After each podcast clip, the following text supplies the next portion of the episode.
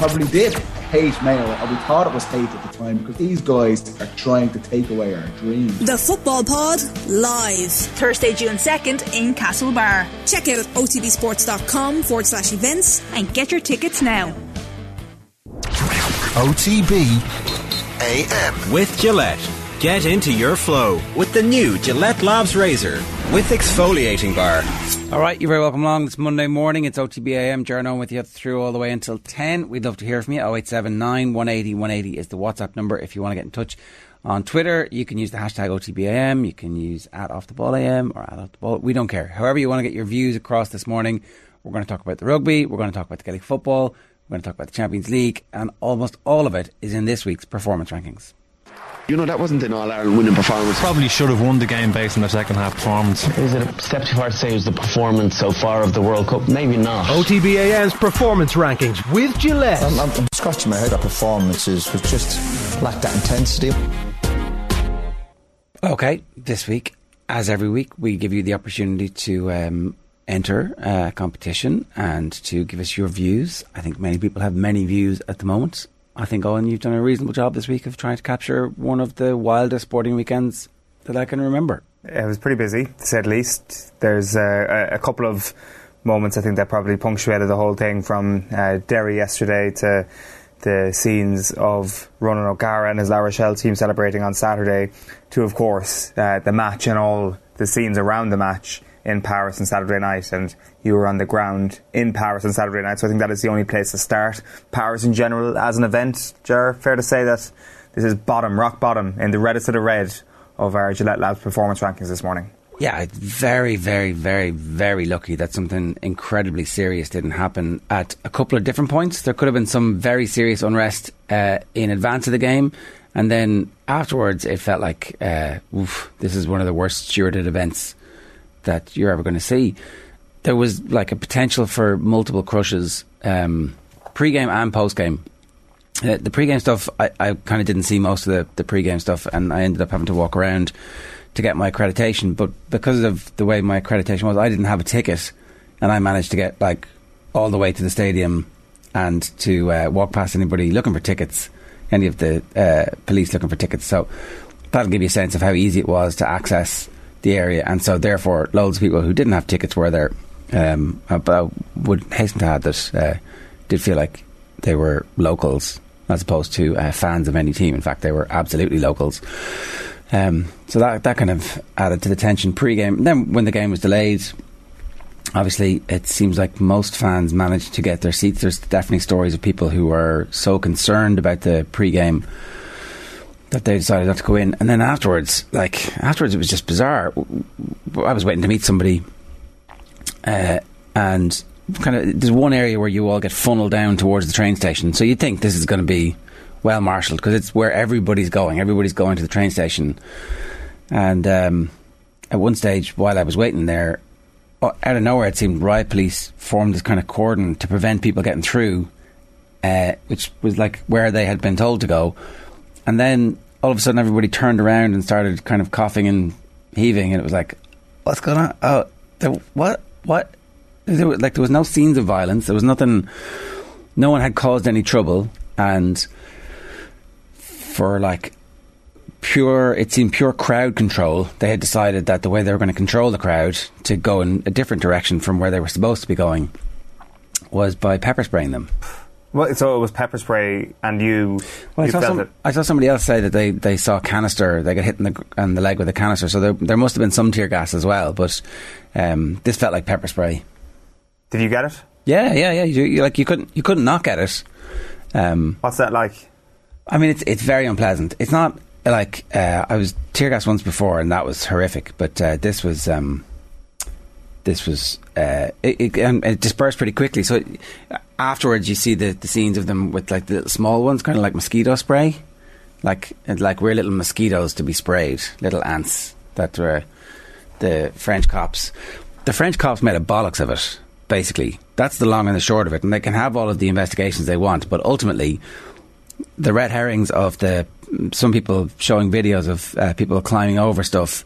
Like at every big sports event, there are going to be some blaggers trying to get in, but you know this in advance because you've run sports events before. But what happened here was the French police made an absolute bollocks of it, and then UEFA came along and were like, "Oh, oh, oh Liverpool. Let, us let, blame the Liverpool fans. Uh, that's what's going to happen here." But it's not. It's not going to wash. Like no, I think if there's one fan base in the world that it's not going to wash with as well, it's it's probably Liverpool fans, and I think it's gone down pretty terribly so far. What UEFA have tried to do, like so, from your perspective, the fact that you had accreditation as opposed to a spectator's ticket, that probably made your experience beforehand a lot more present, uh, pleasant.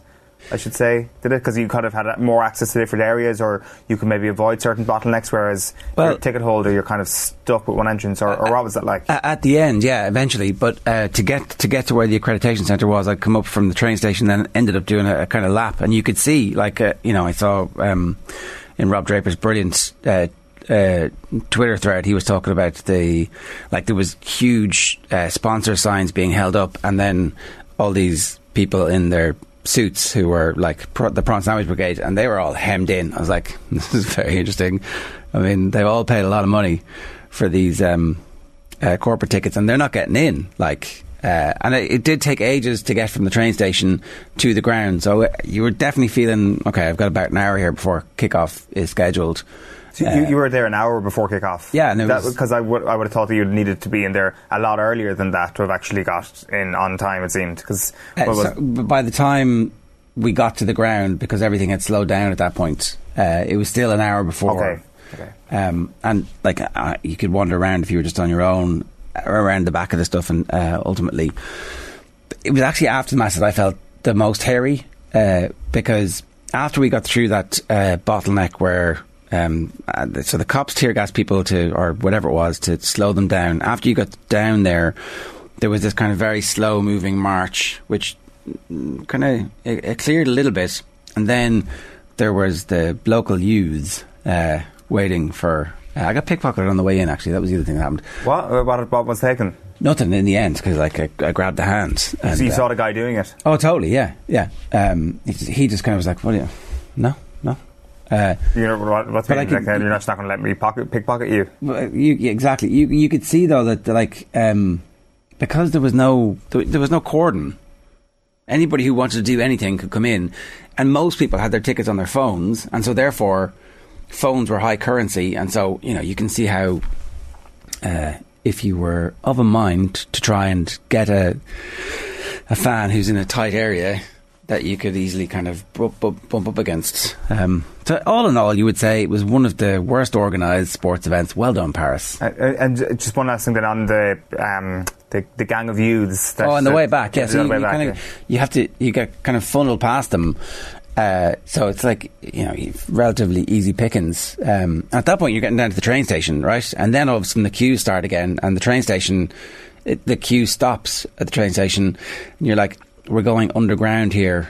The only thing relieving the queues at that point are the trains coming. So you're relying on the trains as this, as this uh, pressure valve. And if the pressure valve gets delayed or something happens, nothing's going to stop it. The, the people are going to keep coming behind you. So that's terrifying. That's well, you're you're desperately trying not to think. Well, this isn't very good, is it? I mean, this could go.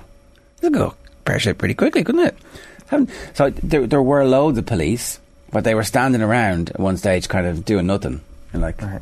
they were, they looked like they were riot police who were really only there to, um, you know, deal with whatever riot they had predicted, as opposed to stewarding police who were like, okay, you're going here, you're going here, you're going to the city centre, you're going in it. You know, like there was no sense of that. And it, like, is there, is there? I wonder what what happened. Like, how how, how did this actually?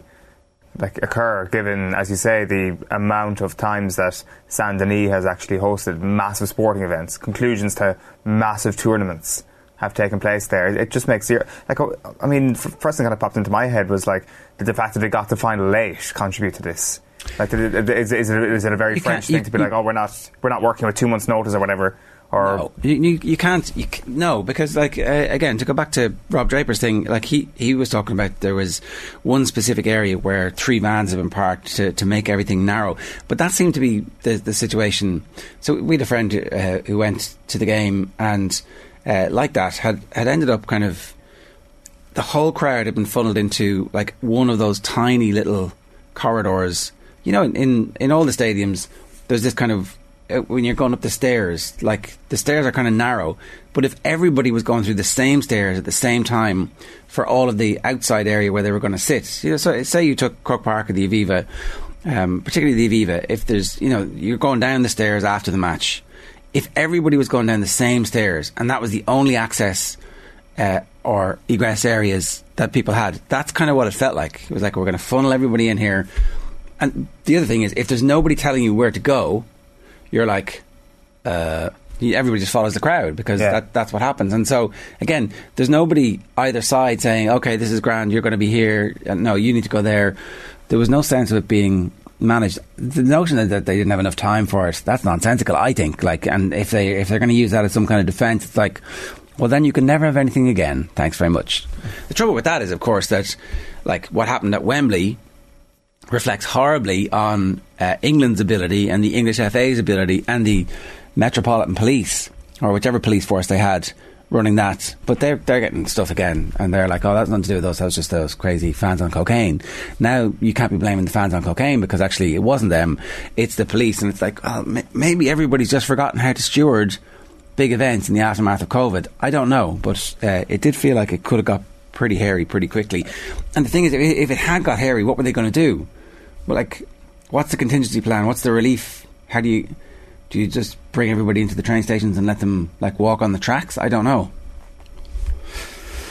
Um, the the fan park stuff was pretty grim as well, uh, and in many ways even even more grim. Like the the, the scenes from uh, obviously Paris in the city and that, that, that fan park that got tear gassed um, was I didn't see that. horrendous. So like a friend of mine was in the uh, the fan park in Paris, didn't bother going to the game, uh, like uh, when nowhere near Saint Denis, and the situation was that at full time there were people trying to maybe go out and exit they shouldn't have gone out, or trying to find uh, a, a spot in the fence to get out. Basically, trying to to not go the way that the French authorities told them, and the French police's response was tear gas, like indiscriminate tear gas.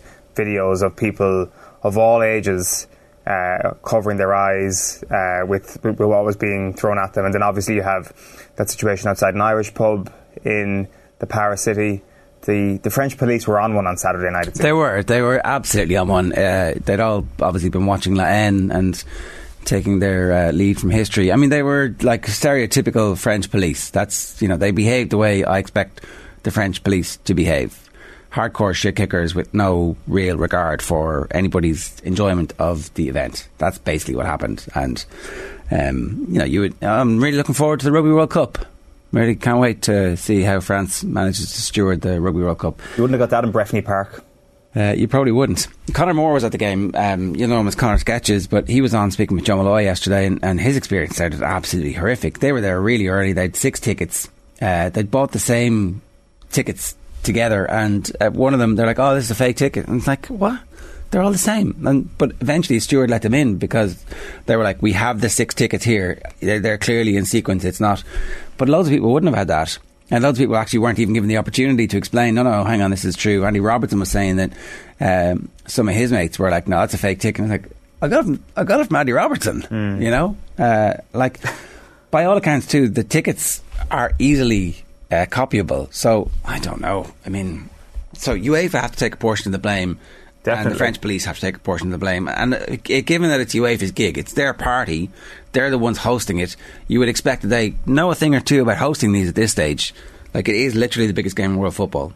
What was it like being in the UEFA party when you when you eventually get in? The bouncer says, "Yes, tonight is your night, man." Um, I, I I like the Real Madrid fans are amazing. Um, you know, they they absolutely were they were on one and they were absolutely enjoying what was going on. Because the longer the match went on without a goal, the more tense it felt like the Liverpool fans got, um, and then all their worst fears are uh, come true. Uh, the, like I mean, so from from being inside the stadium, any any other nuggets from what happened to Liverpool, or they just got absolutely Ancelotti? Is that what happened? It seems that way. Yeah, I mean, uh, there's been not that much analysis of the football because of what happened.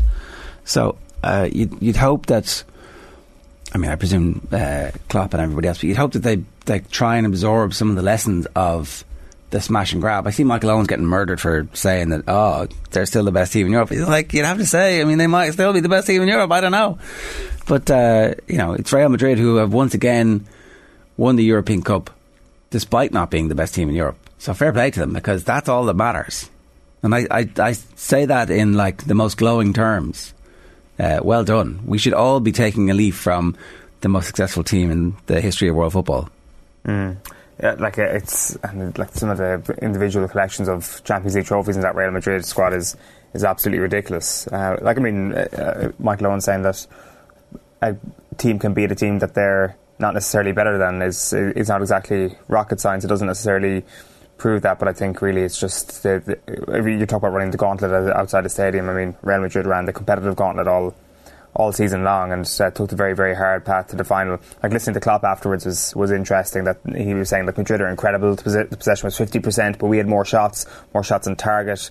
But the most decisive one they had, they scored and we did not. It's the most simple explanation in football. He, he was then saying, I think Madrid shot once and scored a goal. I respect them competitively. Whatever you do within the rules, it's fine. We've had to defend ourselves on many occasions, and uh, I think maybe he's just a little bit upset with how Real Madrid set up, but gave them plenty of credit as well. Lots of respect in himself and Ancelotti at full time. And uh, we've seen this in the, the, last couple of weeks with Klopp as well. When uh, things don't go Liverpool's way, he's not overly happy, which uh, again isn't exactly uh, a, a, completely un, non-understandable reaction when your team has lost such a massive game. But actually, one of the more interesting things afterwards was um, Toni Kroos getting really pissed off with German TV. I, I, I saw Kroos. I didn't hear what the question, what the crappy question was. The question was essentially uh, it was, was giving Liverpool credit and um, the, the plan to keep them out. I, I, I, don't have it in front of me here, but he uh, he said you 90 minutes to come up with uh, two shit questions and uh, walked away from the interviewer. Has another pop off him again when he's walking past. I think there's probably a bit of a pent up frustration, maybe German coverage of football, and is it overly negative potentially? I don't know, but it seemed that there was a bit of uh, beef there between Kroos, not necessarily in the reporter, but just uh, I, th- I think it was kind of predictable potentially from his perspective two negative questions. He said you can tell right away that you're German. He said, "Yeah." So uh, well, it turns out every every footballer in every part of the world is subjected to the same thing and maybe that's what makes him uh, such a great footballer. Uh, potentially. W- w- anyone in the flesh that stood out? Uh, well, Courtois is pretty good at football.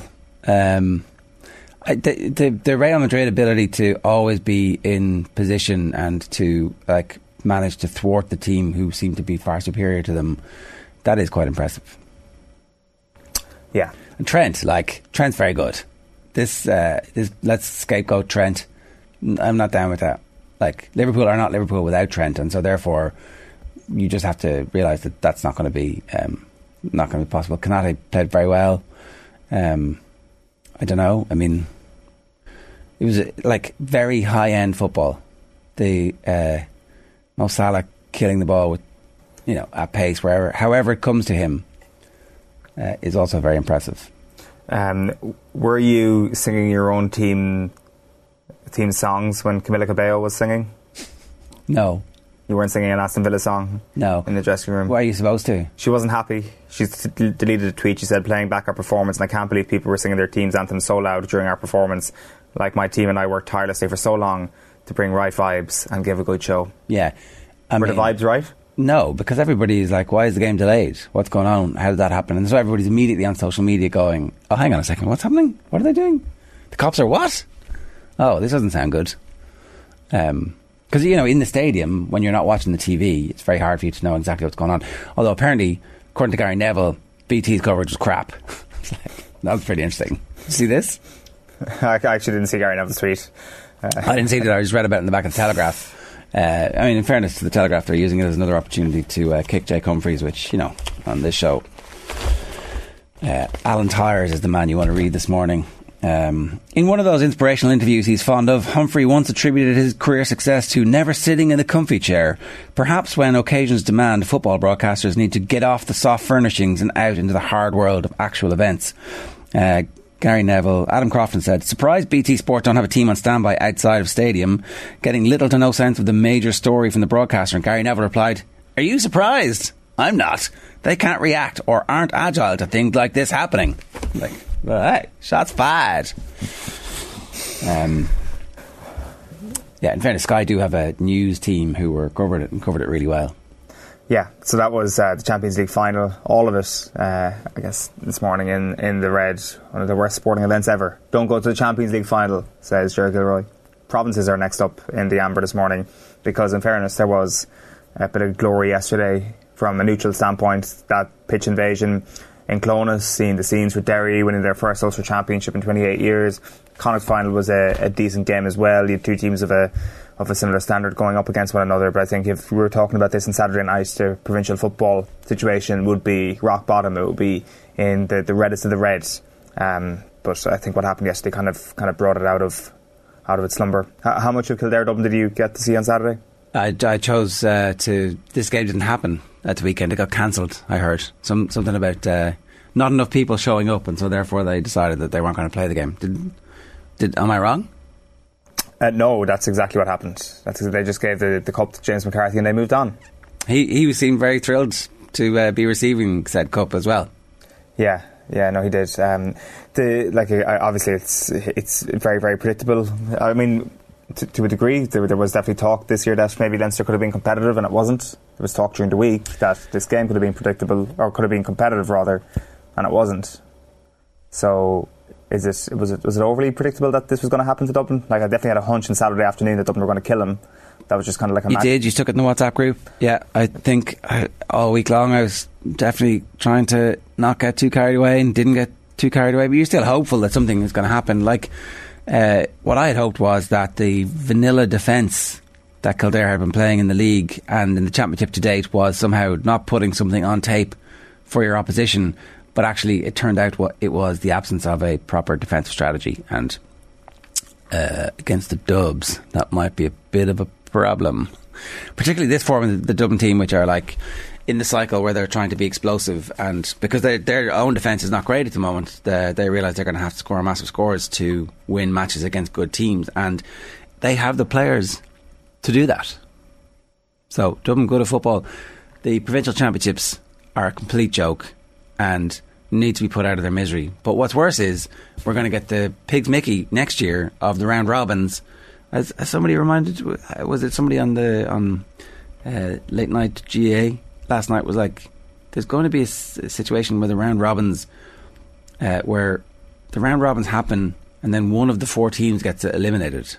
Yeah. Like what? What are we doing? What are we doing? Why are we keeping these?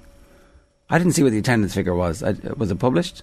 I did, I'm not sure what, what there was at Dublin Kildare. But it wasn't just Dublin Kildare. It was Dublin Meath in the women's football. Yeah. And the yeah. Meath footballers are bringing about 10,000 to matches. Yeah, true. So I would say the Meath footballers, women's footballers, are potentially the biggest draw in Leinster football at the moment. Hannah Tyrrell scored a late goal. Dublin won. That rivalry is going to explode. Hopefully they'll play again later on in the year. Maybe in an Ireland final. Like, that's now the biggest game in Leinster football. But nobody, it seems, in Leinster football cared enough to advocate for something better. So they can all. Yeah, well, like what's what's interesting is that the two, obviously, the two most depressing sporting events from the weekend were probably the Leinster men's senior football final and the Munster men's senior football final. And like we've we've spoken about this so much in the past, where nobody's getting anything out of this. Like the the, the players aren't getting anything out of this, and that includes the Dublin and Kerry players. I think Brian Fenton was on the record last year as saying that Proposal B would have been a positive step. Declan Darcy was on the show saying Proposal B would have been a positive step. We know for a fact that we don't know what Dublin voted on the day. There's a suggestion that maybe they were anti-proposal B. They definitely didn't come out in favour of proposal B. No, they, they never lobbied for it once. They never publicly said we think this is a great idea. Actually, it's going to benefit us in the long run. And doing the numbers, it seems like they may well have voted against it. We can't. Yes. We can't say for sure, but and the same goes for Kerry. And in actual fact, what you had, what, what you can go on are the the public pronouncements that were made around it. And again, Kerry didn't come out in favour of this thing at the time, even though we know that people coming out in favour of it would have made a difference, would have re- really made a positive difference. And Kerry instead, on the day of the vote, their chairman got up and said, "We need a roadshow." To bring this thing and lobby opinion around the country because they just hadn't done their research. More, more time. We need more time to talk about this. We've only had uh, since 1884 to look at the provincial system, but oh, we, we definitely need more time. And I think that kind of uh, spoke to, to, to Kerry and Dublin, both pussyfooting around the opportunity for change. So they've done their players a disservice, I think, because I really don't think the Dublin and, and Kerry players benefit from this whatsoever. Their careers are wasting away in provincial championships at the moment, and they pretty much thank their county boards for that. But at this point, what is absolutely crazy is that even the provincial councils aren't benefiting from this. 14,500 people show up to Killarney on Saturday, an absolutely glorious afternoon, and 14,500 people show up for a Munster final. Like it's absolute, like that's. I know. Well, in fairness, now they were charging 40 euro for a stand ticket uh, for Killarney on Saturday, so maybe they will actually make a, a, hell of a profit off what's going on because the tickets are, are so expensive. But it seems to me that even the coffers are going to speak for themselves uh, uh, one way or another eventually, and that the provincial councils will surely realise that what they're uh, trying to produce here is absolutely pointless. We obviously heard. They don't care. They don't care. No, and we got the evidence that from has been before their eyes for the best part of a decade, and they don't care.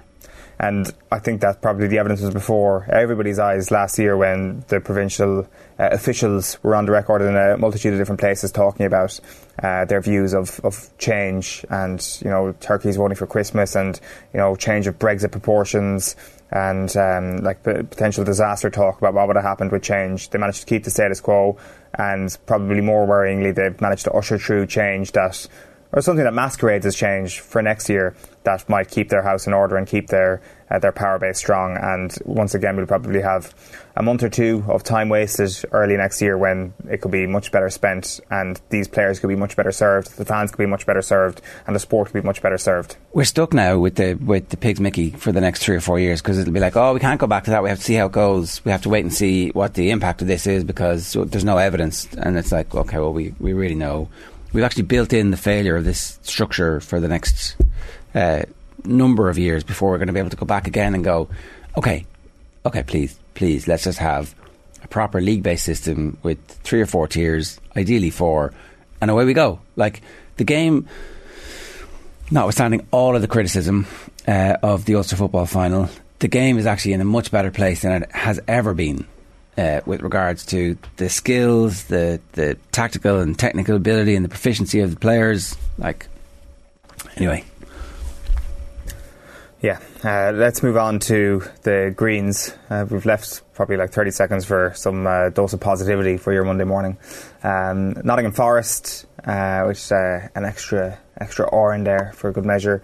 Uh, their 23 year exile is is over from the the top flight. Um, Steve Cooper's done an incredible job here. Won the playoff final yesterday.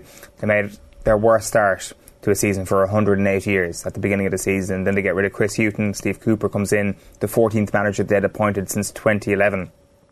And uh, apart from one week spent in the top six in February, they didn't get into the playoff places until April. So they were the form team in the division coming into the playoffs. They, they timed their run to perfection. And maybe we should have paid a little bit more attention to their cup run, you know, beating Arsenal and then Leicester and then that 1 0 defeat to Liverpool. It was it was a pretty excellent run.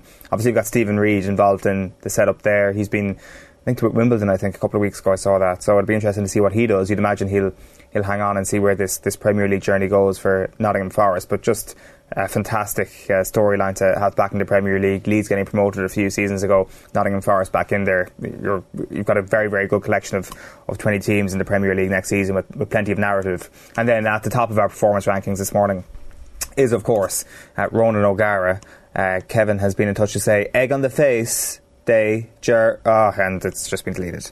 Egg the face Day, Ger, and all the OTB crew tip Leinster. None of you gave o- O'Gara team a chance. Kevin, of course, I presume, predicted La Rochelle to overturn the 12 point underdog tag that they had. Uh, Dave says, lads, I warned you about hubris. You might as well write the opposition team talk for them. And yeah, I mean, I, I predicted Leinster would win comfortably on, on Friday. I definitely uh, bought all the hype around this. So it's interesting to, to see what the verdict will be on this. Obviously, the La Rochelle game plan was close to perfect, it seems. And I think that listening to Ronan O'Gara's post match comments on BT on Saturday, they were very, very interesting. He said that he spotted nuggets in the Connacht game, in the Leicester game, and they utilised those to to, to or he said he had stuff to work on basically with, with those sort of nuggets that he got, and it clearly manifested itself in a brilliant, brilliant game plan. And he was also very interested in talking about the end of the game where he thought that Leinster could be hurt in the last 20 minutes, that Leinster kill a team come half time, and if you can hang in there at half time and still be in the mix, you've got a very, very good chance. And I think he was pretty happy with the scoreline at half time. Like the fact is, though, Leinster were up by eight points and they were favourites before the game, and they, they were on paper, it seemed anyway, the, the better team. Maybe that's not true. Maybe maybe we, we just totally misinterpreted this matchup completely. Maybe the bookies got it spectacularly wrong with uh, with a 12 point favourites tag beforehand, or maybe Leinster with an eight point lead coming down the home stretch should have done more be- uh, a lot better, and maybe they just completely bottled this on Saturday evening. I'm not sure. I'm not sure what the, the truth is. I'm sure we'll, we'll probably get to the bottom of it as, as the week goes on. Yeah, we're going to speak to Alan Quinlan in just a little while. I'd love to hear from the Leinster fans and supporters what they think, as opposed to the goading Munster fans. In fairness, goading Munster fans, today is your day. You, you, this is actually probably going to be your week, and um, who knows what the rest of the season is going to hold. It has the potential to go juddering off the tracks for uh, Leinster at this point, but um, I don't know. I, I, also don't know. Sometimes you get beaten in the final by uh, an, a fairly amazing cup team who clearly have uh, a bit of a maverick genius in charge, and um, does that mean that they didn't bottle it, or does that mean that they did? I don't know. Like you, um, I do. I do know that uh, there's no excuses. Like they can't have any excuse about what happened. I mean, I know I see them kind of complaining a little bit about the refereeing, but like, um, you know, you've got the best team in Europe. You by all the stats, by all of the all of the available metrics that we have to analyze the match pre-match, you are the best team in Europe, and um, you put yourself in a position to deliver, and then you don't deliver. That is the ultimate kick in the teeth mm. because that, that, and that is really interesting because you talk about the stats there. That was one of the the big storylines going into this game is that when you looked at all the metrics that seemed to matter, it put Leinster on a pedestal above every other team in Europe. And then you listen to O'Gara afterwards, and it seemed that his game plan was quite an analytical one, that it was based in numbers. So I'm not sure that did he just kind of interpret the, the data a little bit differently, or or, or, or, what it was, but it seems it seems very very interesting. Some something happened in, in their pre-match analysis, and like uh, he gave Donnacha Ryan plenty of credit in terms of what, what he was saying in his Tipperary French to the pack as well in the build up to the week. And that pack obviously was was always going to be a weapon that if Skelton was fit could have been something that, that was going to hurt Leinster, and as it proved. The, the, the winning try uh, was was exactly from uh, ro- ball up the jumper sort of rugby. When um, when you saw the team being named and Skelton in it, did you um, feel a little bit like the morning where Joe Canning told you he wasn't going to retire, and then uh, half an hour later he retired? Was it exactly the same as that when uh, you had O'Gara on the show last week? I wasn't here. When you had O'Gara on the show, and you're like, "Oh, Skelton played good." No, no, probably. Actually, not, yeah, no. that's we should you should clip that. Actually, yeah, I think, I think it was Adrian who asked him, "Is Skelton going to play?" And he's like, "No." Uh, but in fairness, and he did go on to say that there is there, there is There's always a chance. I've told him to basically take the rest of the year off. I will Yeah. see you next season for preseason. Well, it shouldn't. Uh, it wasn't the, the talk of Leinster that uh, that whole vulnerability to power had been corrected. That it doesn't matter. You could have uh, eight Will Skeltons in that pack, and it wasn't going to matter a jot because this Leinster team this season was uh, was a new Leinster, and they'd managed to get over the lessons of the Saracens games and the, the La Rochelle game. And they were back with a, and back and burlier than ever. I think was the Leinster tagline, wasn't it? John says, thanks to Rog for giving every coach who will play Ireland a blueprint to stop them playing. Yeah, thanks, Rog, is basically the uh, some of the Leinster fans. I think, um, you know, uh, it's fairly like that's how that's how rugby works. Isn't it better that we learn this now as opposed to in the group stages? Of the Rugby World Cup next year.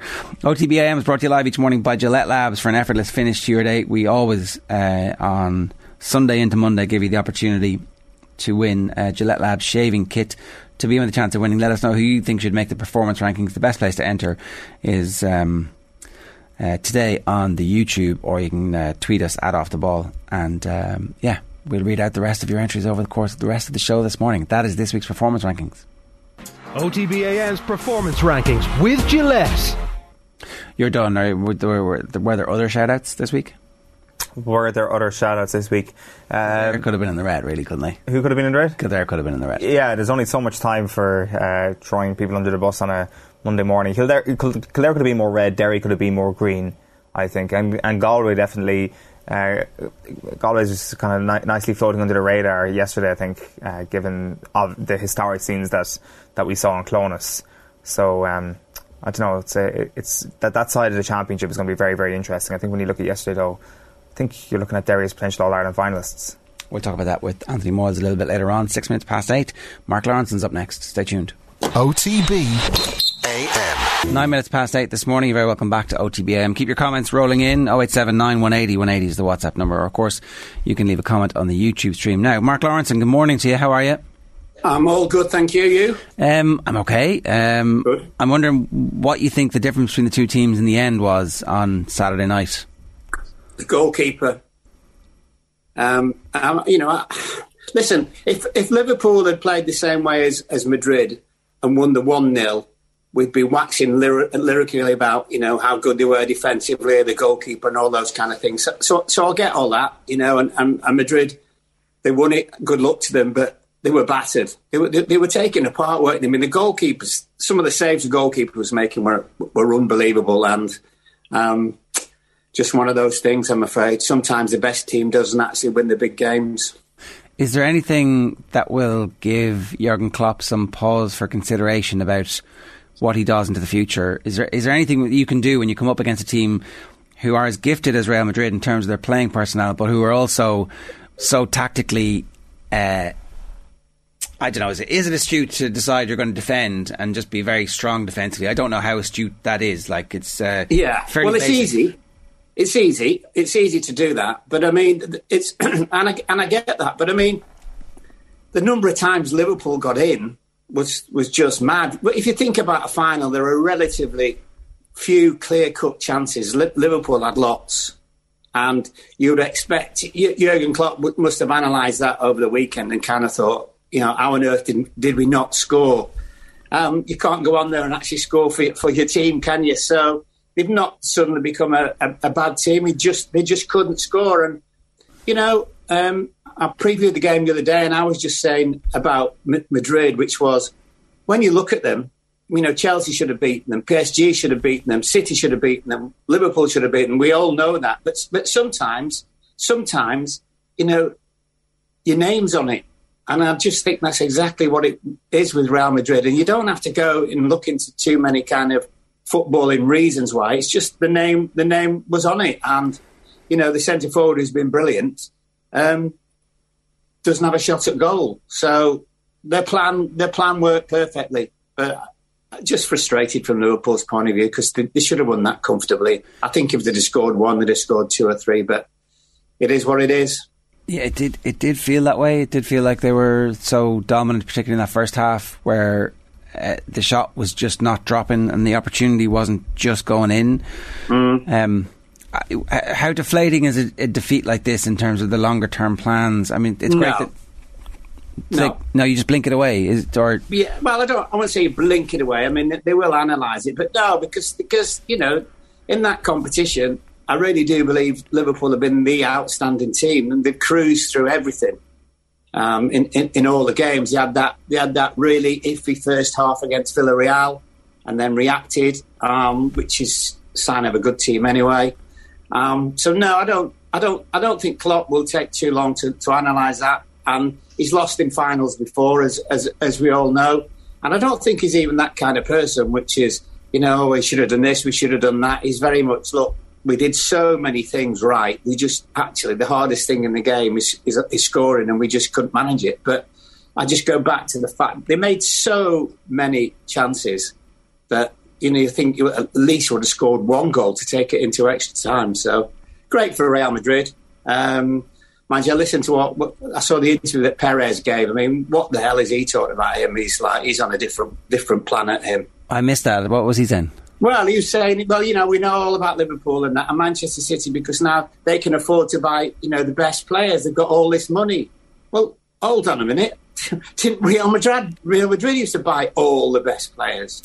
You know, and that was, I just thought it was really, really petty. But I think that's part of the not having the European League because, you know, he was, he was obviously one of the great, not great, but one of the leaders in that and trying to get the, this European competition off, up and running. And I think he's got the massive hump with all the English teams because obviously they all pulled out. So, um, but he was talking absolute. Well, it begins with B and ends in S, and it's eight letters.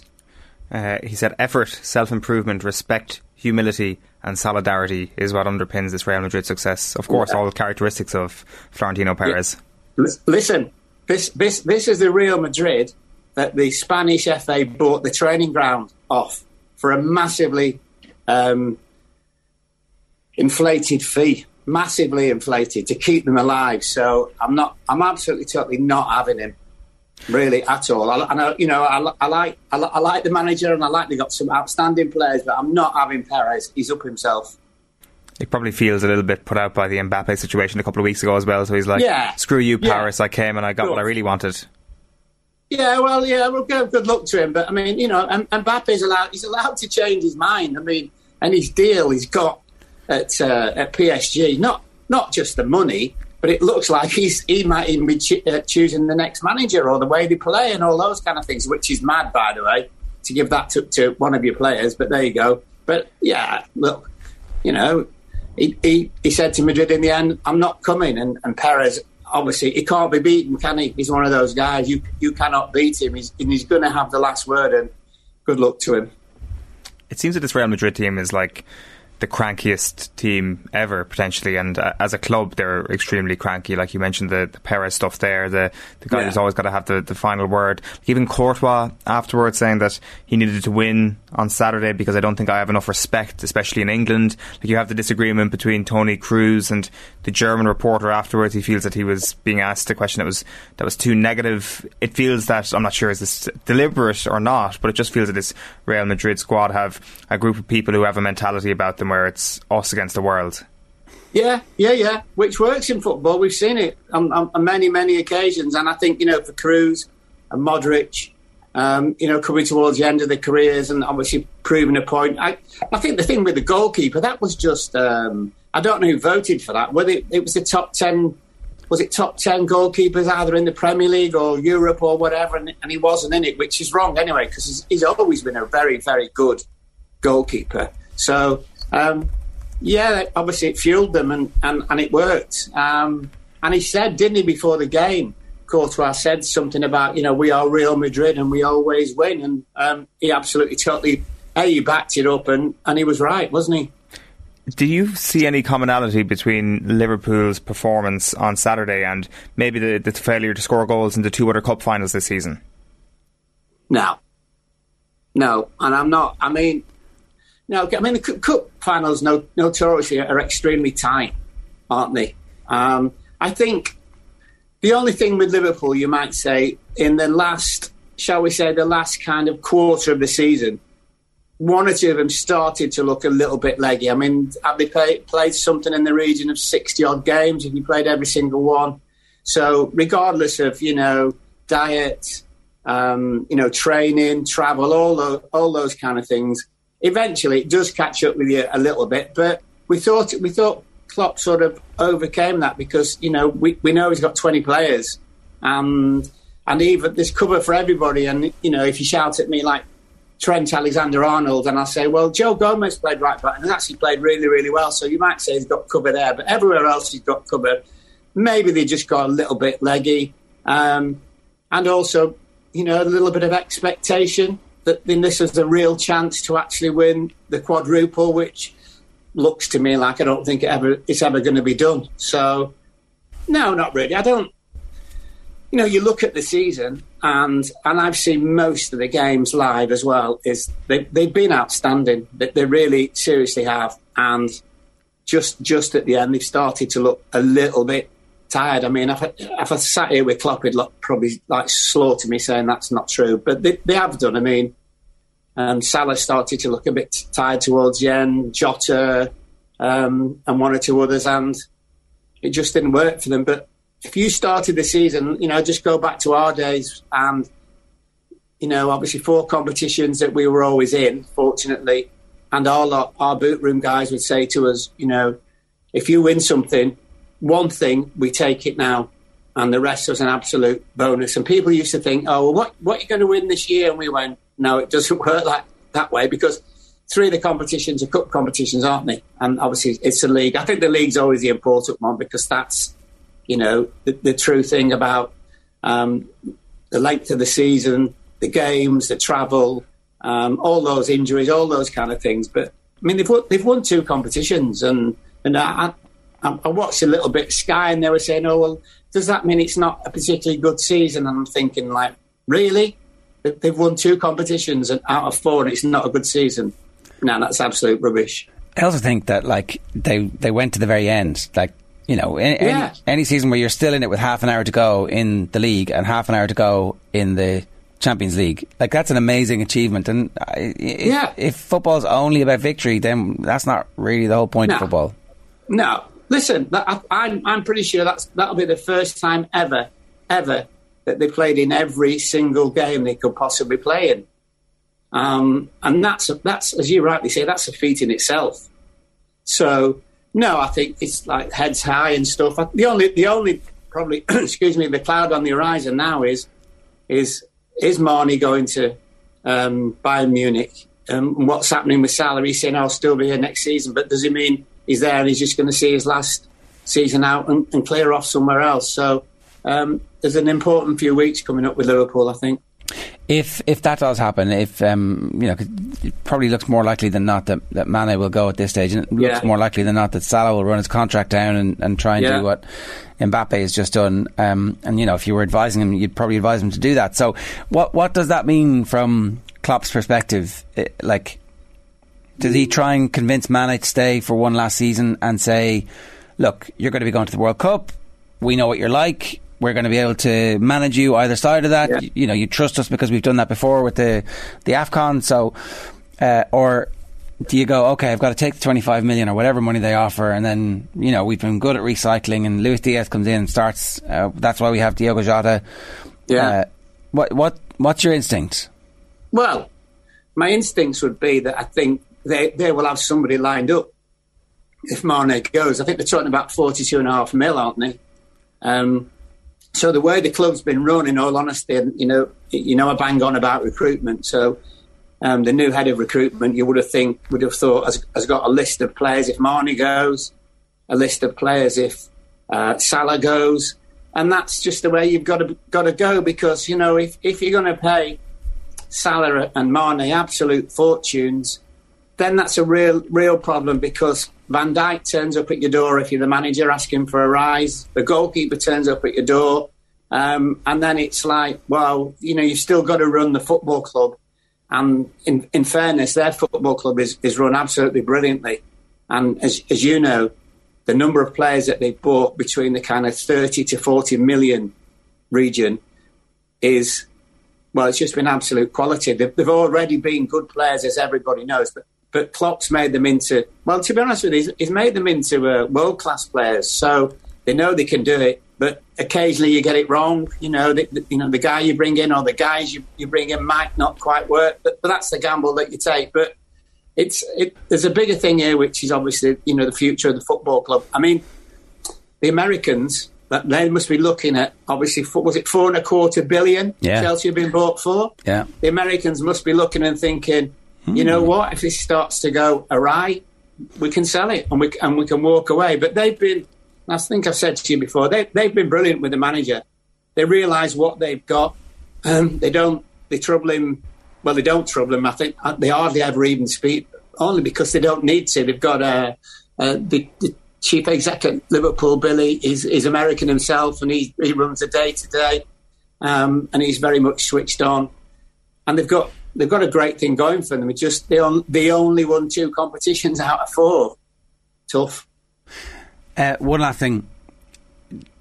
The the goal and Trent's role in the goal is something that Yeah. he's going to be singled out for again and again. It's it's um, people look at Trent and they go, and they've decided, oh, he's a, a liability in defence. That they're somewhat in the Gareth Southgate camp, and then others look at Trent and go, on balance, he's one of the best players uh, in the world in terms of efficiency at creating chances.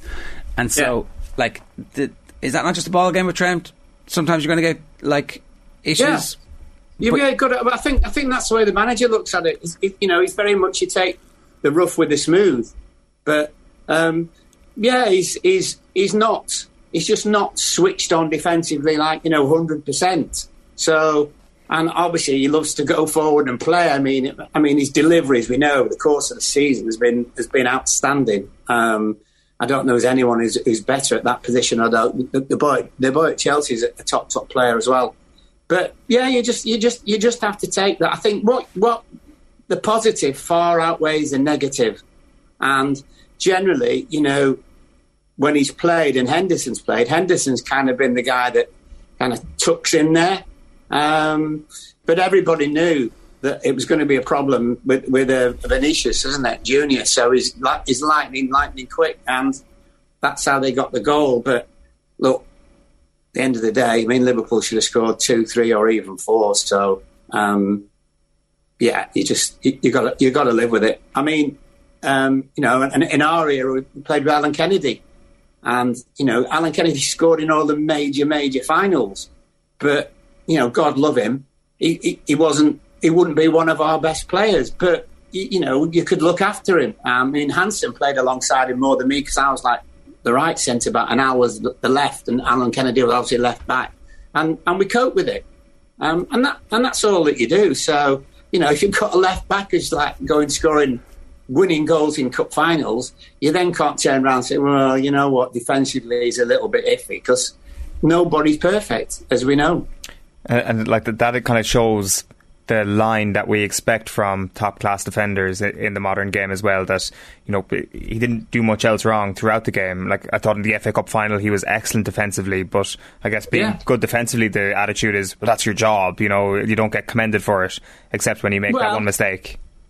Yeah, the the only thing I would say now about that is is you know the two fullbacks in Liverpool's game in, in Liverpool who play regularly I mean, and I don't know. I've never looked at the stat. I would imagine they have more touches of, of the ball than nearly everybody in the side.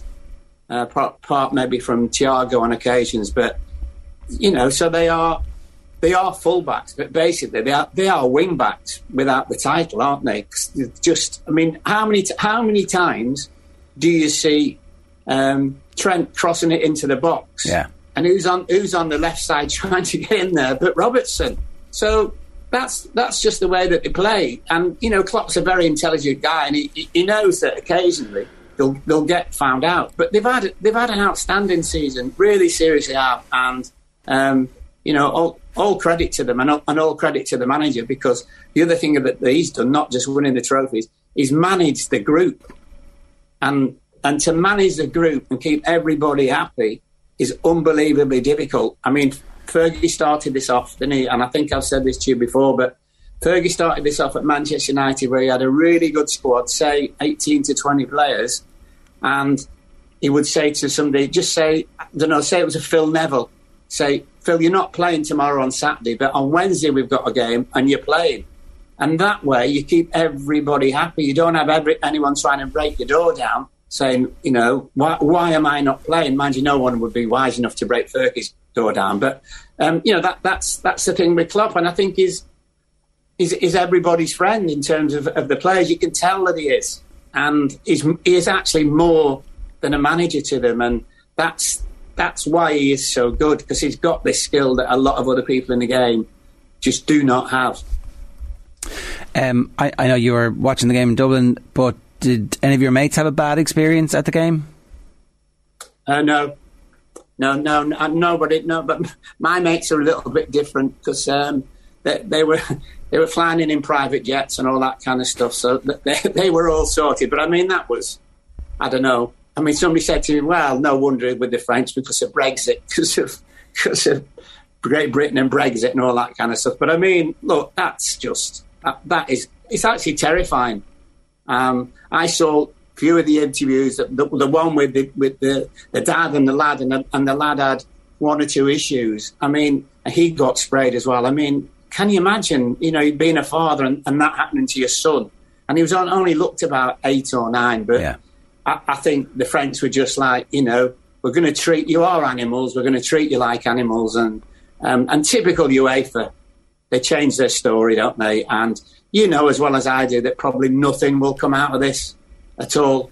Um, but hey, that's UEFA for you, and, and I'm afraid that's the French. And I and I love going to France, but it's just that's the way they are, isn't it? Well, the French cops were the worst stereotype, stereotypical French Yeah. cops. They were they were pretty grim. Mark, great stuff. Thanks a million for being with us. Cheers. Thank you. It's Mark Lawrenson giving us his thoughts there. OTBAM brought to you live each morning by Gillette Labs for an effortless finish to your day. What did you think of the football? Yeah, like as we were as we were saying earlier on, like I, I think that's like Real Madrid came with a very Real Madrid plan that everybody knew that they were going to to bring to the table. I think the fact that they'd kind of uh, toughened themselves up through this path to the final did them no harm whatsoever. The fact that they had won their domestic title uh, quite a while ago did them no harm whatsoever, and they're an absolutely brilliant team. Just because Liverpool and Manchester City were spoken about as the two best teams in Europe doesn't mean that Real Madrid can't also be an absolutely amazing team. Like on paper, a brilliant team, and like I think the Courtois situation, like talking about it, didn't get enough respect in England. Like, is, is that true? It's something to do with four four two. Like that, that specific article that Lar- that Mark was uh, referring to there. That's apparently where it came from. Okay, I mean, they, maybe he didn't get as much. Didn't they, they boo him? Did the Chelsea fans boo him at some point? Was there some kind of like, oh, I think that that might also be part of it. And like this all goes back to we were talking about this with Phil last Thursday. It's the Michael Jordification, Jordanification of sport, where the elite are desperately trying to find the thing that they can pin on their metaphorical. What what's the sporting equivalent of Pinterest? like that's it. I I think that's all it is, isn't it? Yeah, but they have that in spades. This this Real Madrid team. Was he definitely man of the match? Was there anybody else? I'd probably give it to Courtois, right? Who were the other contenders then? Yeah. But Vinicius, I mean, for like it's very convenient to just give it to the the, the winning goal scorer. Um, yeah, he probably is. There's significant moments where the missed opportunities for Liverpool have felt, I felt, and uh, Courtois obviously was a was a pretty big stumbling block for Liverpool in those in those situations. Like the Salah right foot shot is actually right at him. Just to, to pick nits here, right? Yeah, yeah. That's that's uh, it. You know, it's kind of the job. Um, it is right at him. And he gets a strong hand on it, and it doesn't go anywhere else. And maybe the, the save in the first half from Sadio Mane is better, is it? Yeah, possibly. Yeah, the post. Yeah, the the, the Mane save is is probably a bit better. All right, like um, like Mark was obviously saying there that Liverpool could have been could have won three or four, could have scored three or four goals.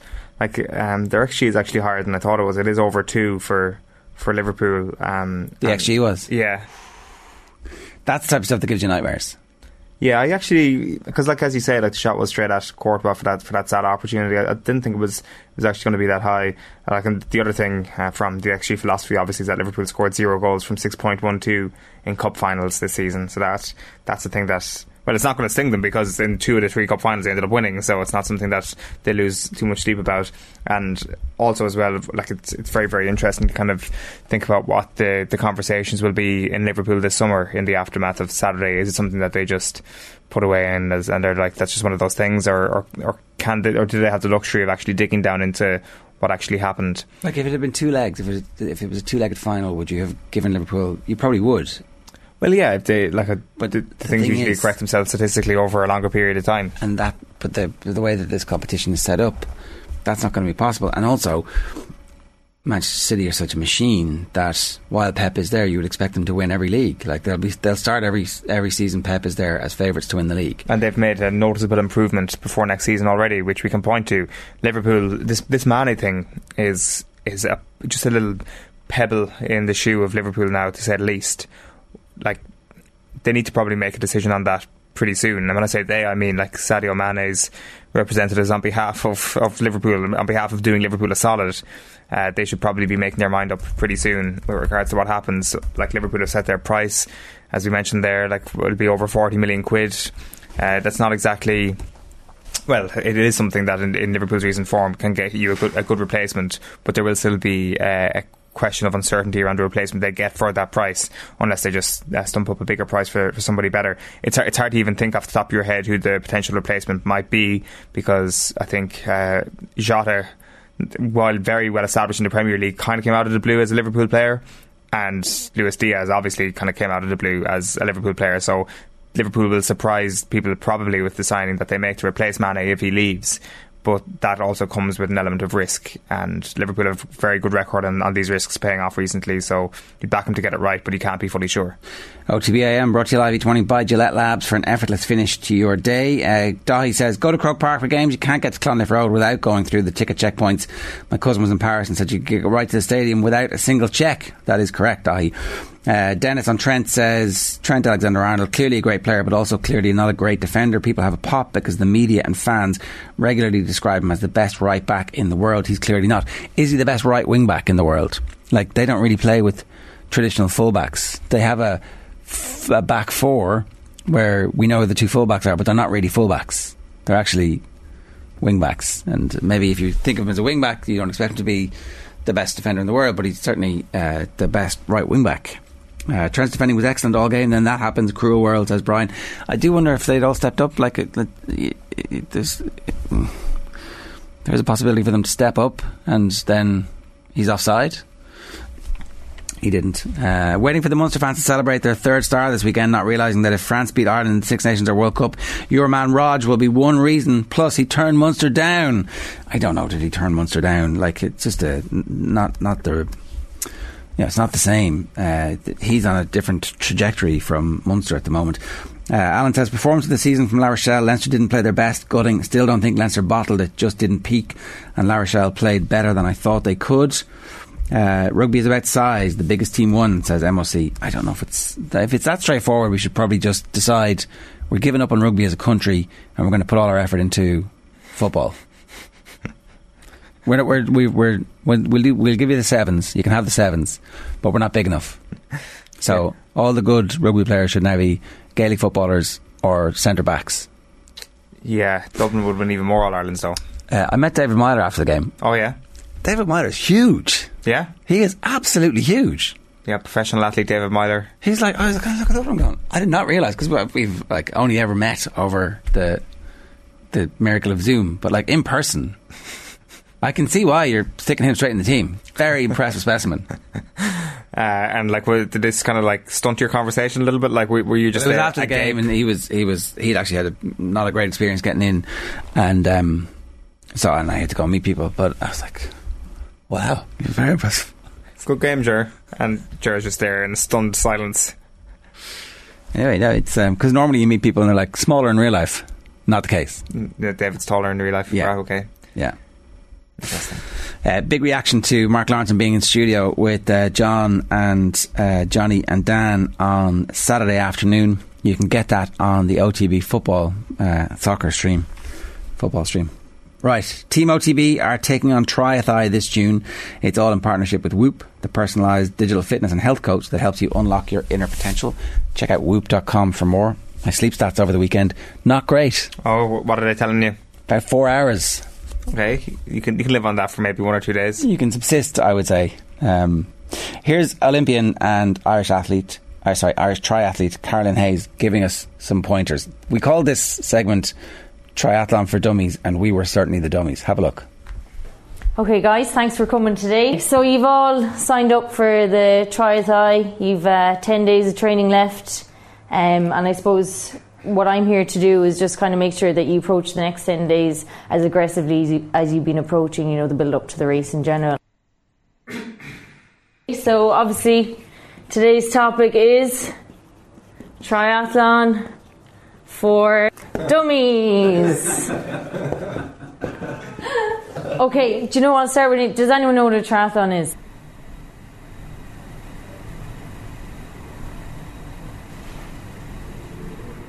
What if, in a hypothetical situation, you hadn't done a huge amount of training up to this point, and you had ten days left? If there are people out there who are looking for that type of advice, not me, but what would you what would you be saying? Other people so on the team, maybe. Yeah? You're obviously talking about other people, not yeah, yourselves. no, just okay. So yeah, I mean, if you've if you've absolutely nothing done, you haven't even gone to your local pool, you haven't swum a width in about ten years. Um, I'd say a couple of hail marys. Would you go at it like? Would you? Would you sort No, of try? Would no you not? point, Okay, there's there's no no point. I think you'll be fine, right? Well, I don't, but like I think you'll be fine.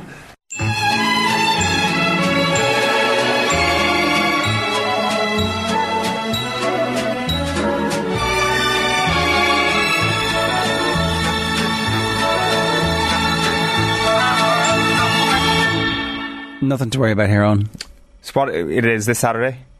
Sunday. Sunday. Okay, you got an extra day. That wor- that that helps.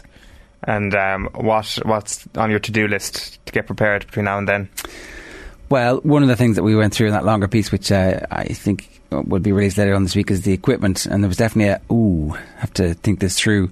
Like uh, the bit where you're taking off your wetsuit and then transferring to something other than a wetsuit is like um, you have to practice this. Can anybody look good taking a wetsuit off? I'm not sure it's possible. Maybe, maybe like you know if you're Michael Phelps, young and young and healthy. Okay, yeah. I mean, you're at least young, but you know, you're getting there on the healthy front. Uh, so mate, you should try this. I mean, I, this this would be Just try taking off a wetsuit. That does sound pretty torturous. this this uh, maybe next year that could be it. You, you could just do the transition part of it.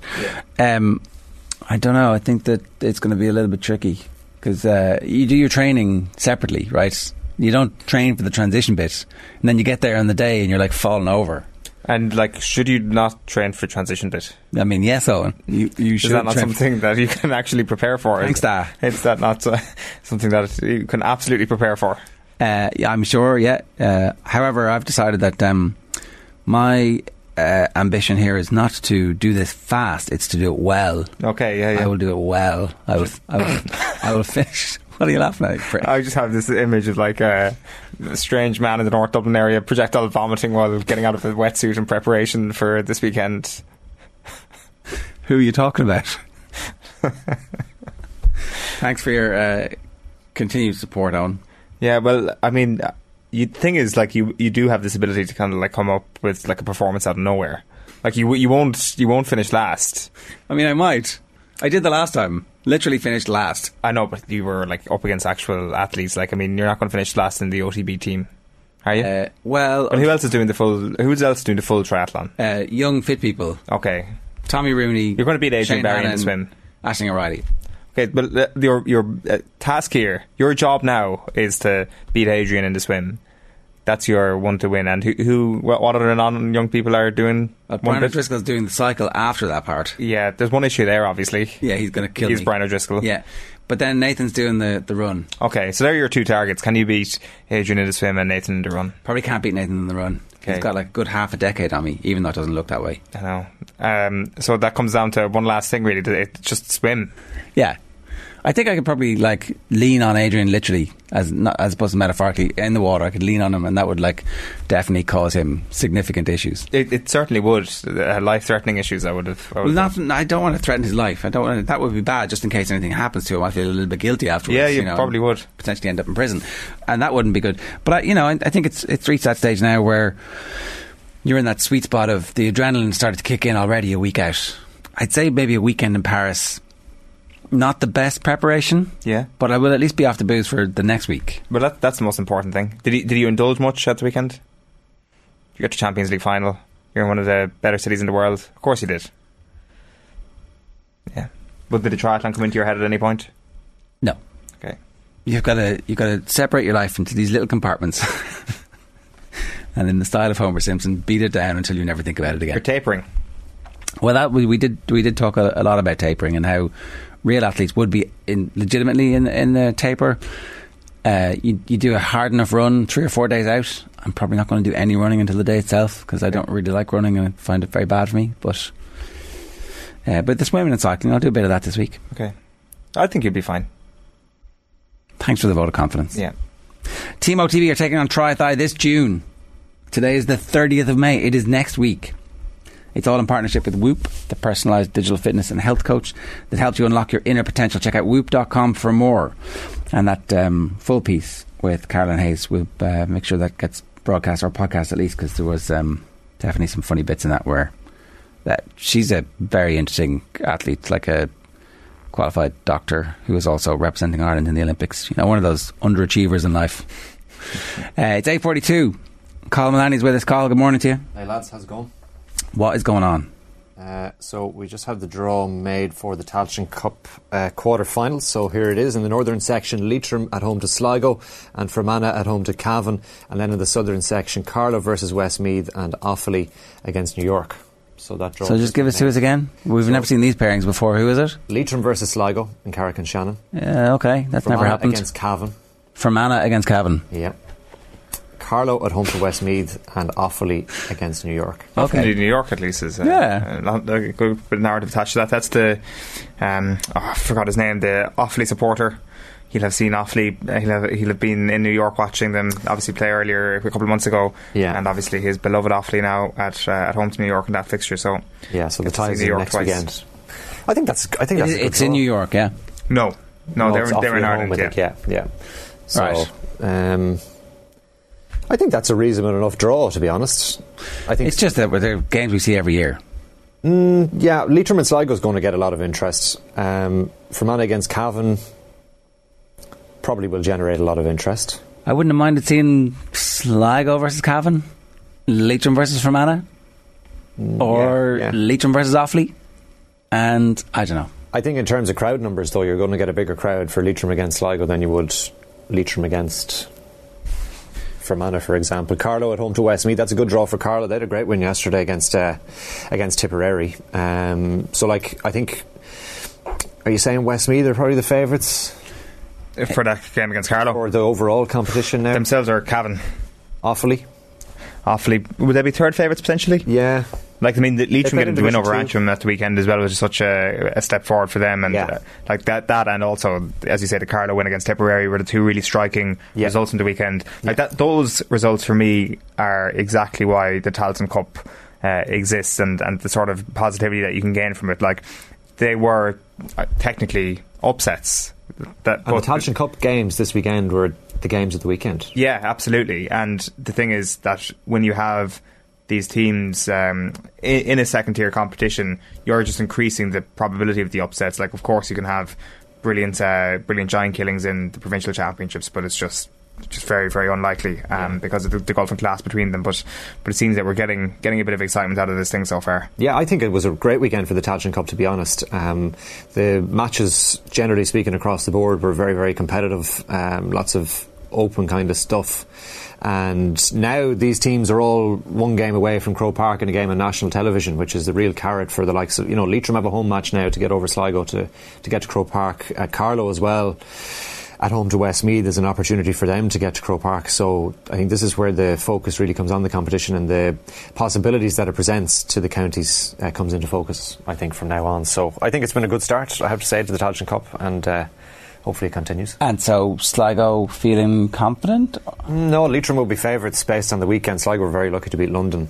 Um, went to extra time and they saved a penalty in extra time. Uh, Leitrim had a smashing win against Antrim and played very well by all accounts. I caught some of it on the radio in the car on the way down and uh, they were well ahead. And Antrim, that's that's an Antrim team that I know they lost some players, but they were pushing for promotion from Division Three. So Leitrim will be high on confidence. Um, Offaly were good against Wicklow by all accounts as well. They, they got over that one pretty comfortably, and Wicklow had been in good form.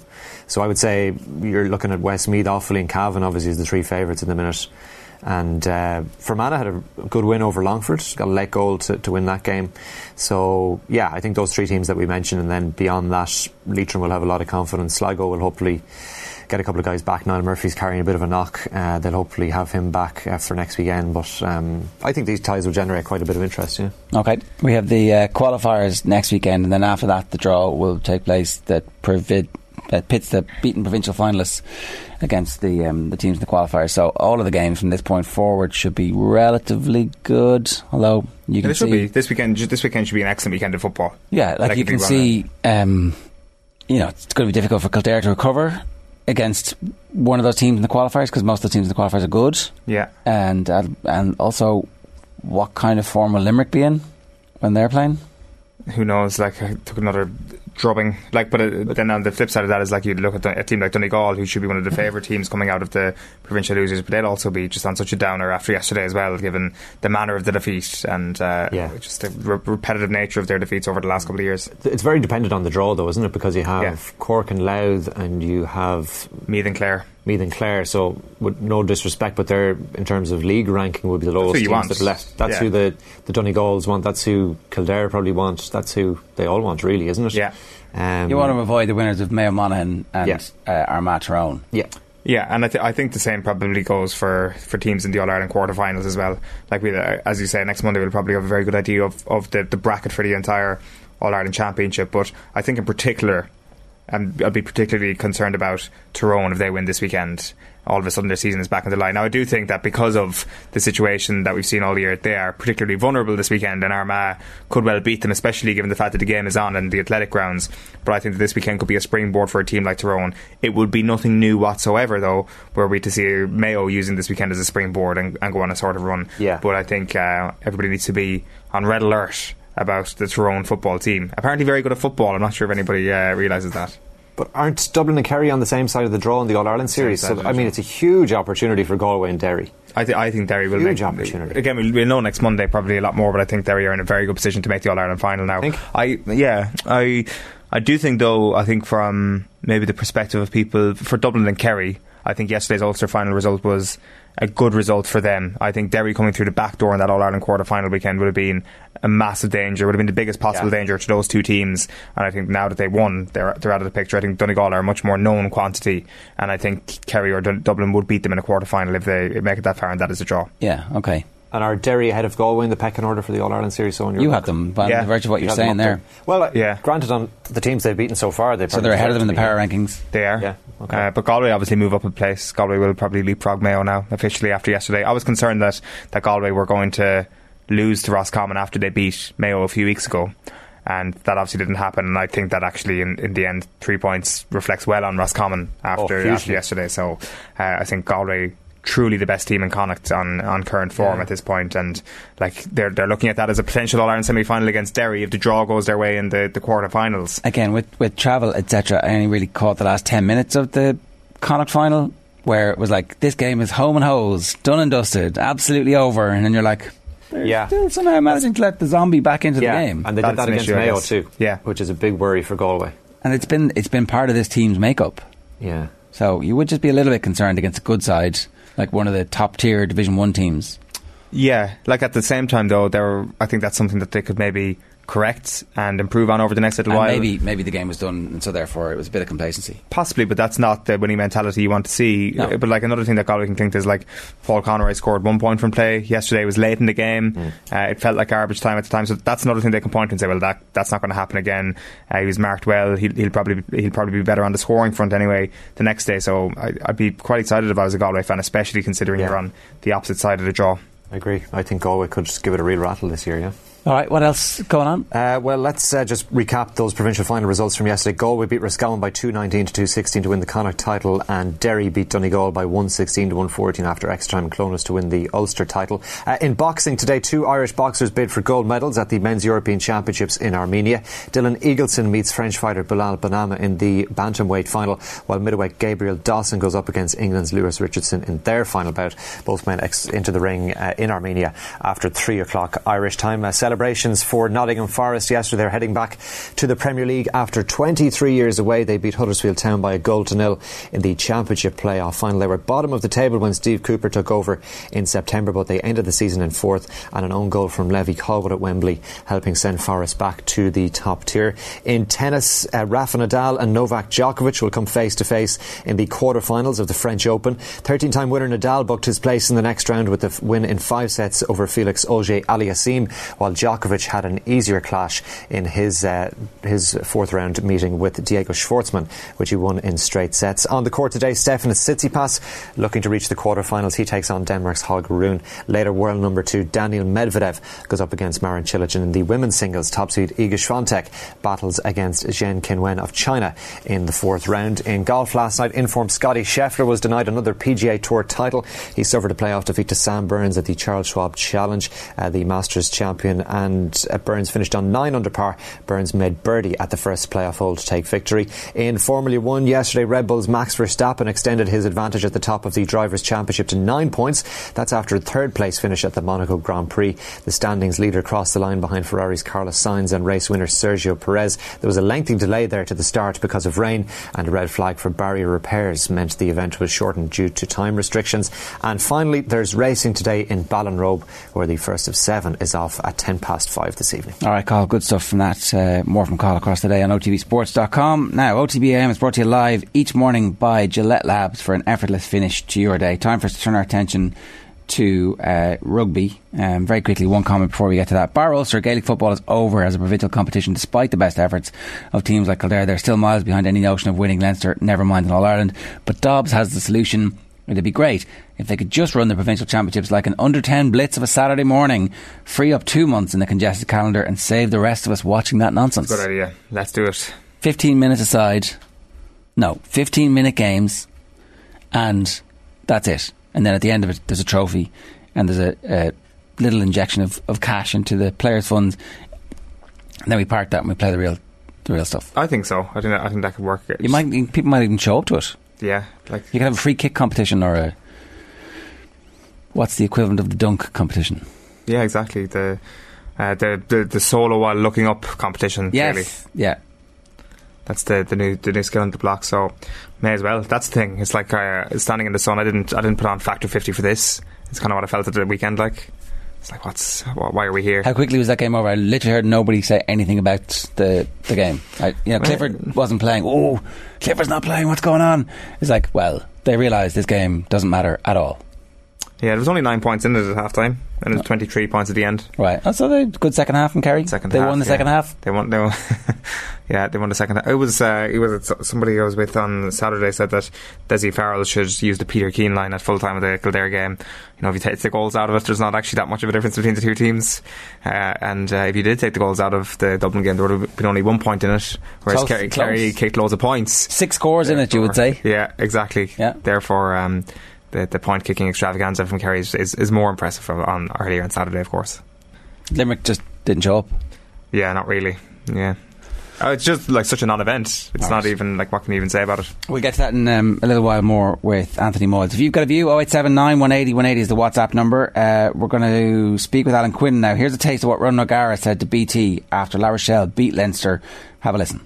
We did a lot of homework, I think, in the fact that the Connacht game in Galway and the uh, Leicester game gave me enough ammunition to work with. We knew also that Leinster are usually out of sight in the first half. So at half time, even though it was only five points, it felt like a defeat for us. But the boys were like sulking. And I was there, what's your problem, you know, because um, the data shows in the last 20 that um, we score 60% of our scores while Leinster do it in the first 20. Yeah, there's a good bit more there where he's talking about that. Um, the bits in the, the Connacht game in Galway and the Leicester game, and he, he felt he saw something different. Alan Quinlan, good morning to you. Morning, lads. How are you? This is like an all time great Irish coaching performance from O'Gara. Like, we should start there as opposed to uh, what happened Leinster because um, his reputation is now secure and uh, the opportunities that are going to come his way over the next decade as a result of actually getting over the line in this competition. You know, fair play to him. But in the here and now, what's your what's your take on what O'Gara has achieved? Um, it's incredible, really. Um, and with respect to Rog, I think none of us really saw this happening. Um, I had his kids before the game giving out to me about doing a TikTok video for APCR. Um, the morning of the match, predicting Leinster would win by eight to ten points. Um, I said it with G last week as well, and that's based on the performances Leinster have, have put in, particularly the, the quarter final, semi final. Um, but look, obviously knowing Rog the way I do and having played with him, uh, no matter what the odds are against him, he'll always believe that um, whether whether he was a player or a coach, um, that he can win. Uh, he has that winning mentality, and um, it obviously translated into his into his players, um, and they they believed as well. And I think the probably the most impressive thing was their their never say die attitude and the desire and the the will to win. They kept going. Um, at eighteen ten, we all thought it was gone for La Rochelle, and that Leinster would just manage the game um, at that point with 15, 20 minutes to go, and and and just see it out. Really, that was probably the predictable result. Nobody really saw that one coming, but. Um, I did say to people, and I had this feeling of- during the week that La Rochelle are, are a very, very re- re- resilient team. There, there's a hardiness and a toughness about them that, um, you know, they they're. You, you compare them to Toulouse in the semi-final. You know, Toulouse have so many superstars, loads of guys in the French team.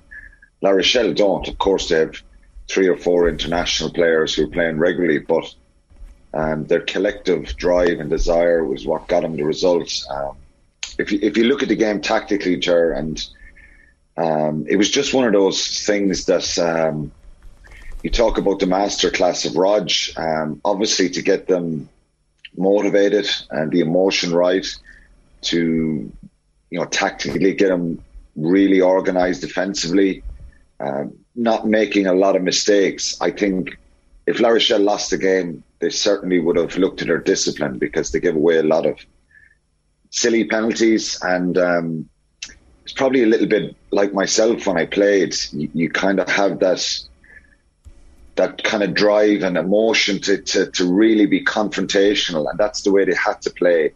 And they jumped the gun a lot of the time. They give away lots of penalties. Probably lucky they didn't have someone in the bin um, for those penalties. I know Lavault was was was sin bin for the trip in Gibson Park, but that kind of high pitch emotion that they had continued for the whole game, and, and they did stop Leinster. They, you know, the wraparound passes, the accuracy that we usually see from Leinster when they they're so dominant. Um, they didn't have that. They tried it a few times, and just the end result was La Rochelle. Somebody got their timing right, and they broke it down and forced Leinster to be inaccurate. So it was um, it was a dogfight, and Leinster got dragged into a, dig, a dogfight by a very resilient, powerful team who had their own opportunities. I was surprised how ambitious they were with the ball, eh, particularly in the first half as well. They were going wide a lot, and um, it was a really intense game that La Rochelle just never gave up, and I think they they rattled Leinster.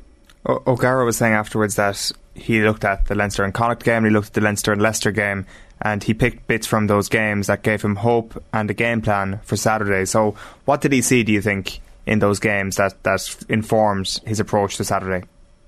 Um, prob- probably um, you know the game in Galway, and I, and I look back at the, the, the, games as well, and I thought, is there any chink in the armor here? And no matter how good any team is, there's there's probably moments in games that you look at where the opposition had you under pressure. How did they do that? Um, I think uh, both of them were were were kind of responses to Leinster being ahead, weren't they? In the Connacht game in Galway, it ended up being very close in the end, 26-21, I think that game, first round 16 game was. Um, the way they fought back, the way they um, were really aggressive, Connacht, and and uh, put pressure on Leinster and kept the ball for long periods. Um, the Leicester game, probably the response after being 20 0 down as well. Um, they, up, they upped their intensity. It's a reaction when you're behind on. So mo- most teams will do that in any sport, but I think he obviously saw some stuff there that if you play with um, that abandonment and that bit of aggression and really kind of uh, tempo to your game, that maybe that will not suit Leinster and that you can ask some questions if you keep the ball for a long period. So that probably give them a little bit of hope. Um, and that's what we all spoke about, wasn't it, going into the game? How would La Rochelle, you know, shut them down, uh, shut their Leinster's really cohesive attack down and that that quick ruck speed. You know, the the against Toulouse, it was so impressive. It was one and a half seconds the ball is coming out. Um, go after the set piece as well, and I think they did so in the scrum on Saturday. Um, with the replacements that came on, um, Wardy, Sclavi, and uh, and Facundo Bosch, um, the Argentinian hooker. Their impact off the bench was really telling in that last 20 minutes as well. So, um, no kind of one thing that you could pick out, but I would say being aggressive, confrontational, and and holding on to the ball that probably would have given them hope. And there's nothing obvious in any in any of that. I think, um, but I think the belief of, of La Rochelle, you know, they're a they're they're a very physical side, and I think that's what they, you know, taking all the tactics out of it. I think that's what they really needed to bring 80 minutes of, of, of being really physical and winning collisions, and they didn't always do that. You know, Leinster had them on the rack a few times, Um, but I just think they unsettled Leinster's attack, and that was their that's Leinster's biggest strength, where they where they've punished teams this year. From Leinster's perspective, then, how psychologically damaging is it that they have been unable to get over the line when they're in a winning position with 20 minutes left to go, with five minutes left to go, with three minutes left to go? Um, it'll be a hard one to get over. I think, given it's it's always difficult, Ger, when you're favourites and you're expected to win, um, and you're fancy to win, I should say. Um, you know, you I, I, it was strange. I was I was down around the the touchline before the game and just watching both sets of of coaches, and I was kind of thinking to myself, you know, as a player when I was back there, like somebody's going to be heartbroken today. And you look at Leo Cullen, Ronan O'Gara, Donnacha Ryan, Felipe Contepomi, Lancaster, um, all walking around doing their jobs, and you're just thinking, you know, it, it, was kind of I was kind of visualizing who's going to have that success and that glory, and and how is it going to pan out? I think, and um, it's it's it's about getting it right. And I think what what went wrong for Leinster was probably very small margins, very small margins. I think, and it will hurt them a lot, and it will psychologically damage them. But a lot of their players haven't experienced this. I know they had a lot of experience in the side, six or seven fellas who's who've been there, but there was there's a number of Leinster players who haven't been in a final before. They're on the scene relatively. They're pretty new to this this this you know in the last couple of years playing for Ireland and playing at this level in European rugby. Um, and it does, of course, it has it affects you, but you learn from it as well. And I think Leinster have evolved so much in their attack, and they probably have to realise that um, you know it's not all about t- attack. I thought. I thought Johnny Sexton going off and he got bruised and battered. I thought he was a big loss to them.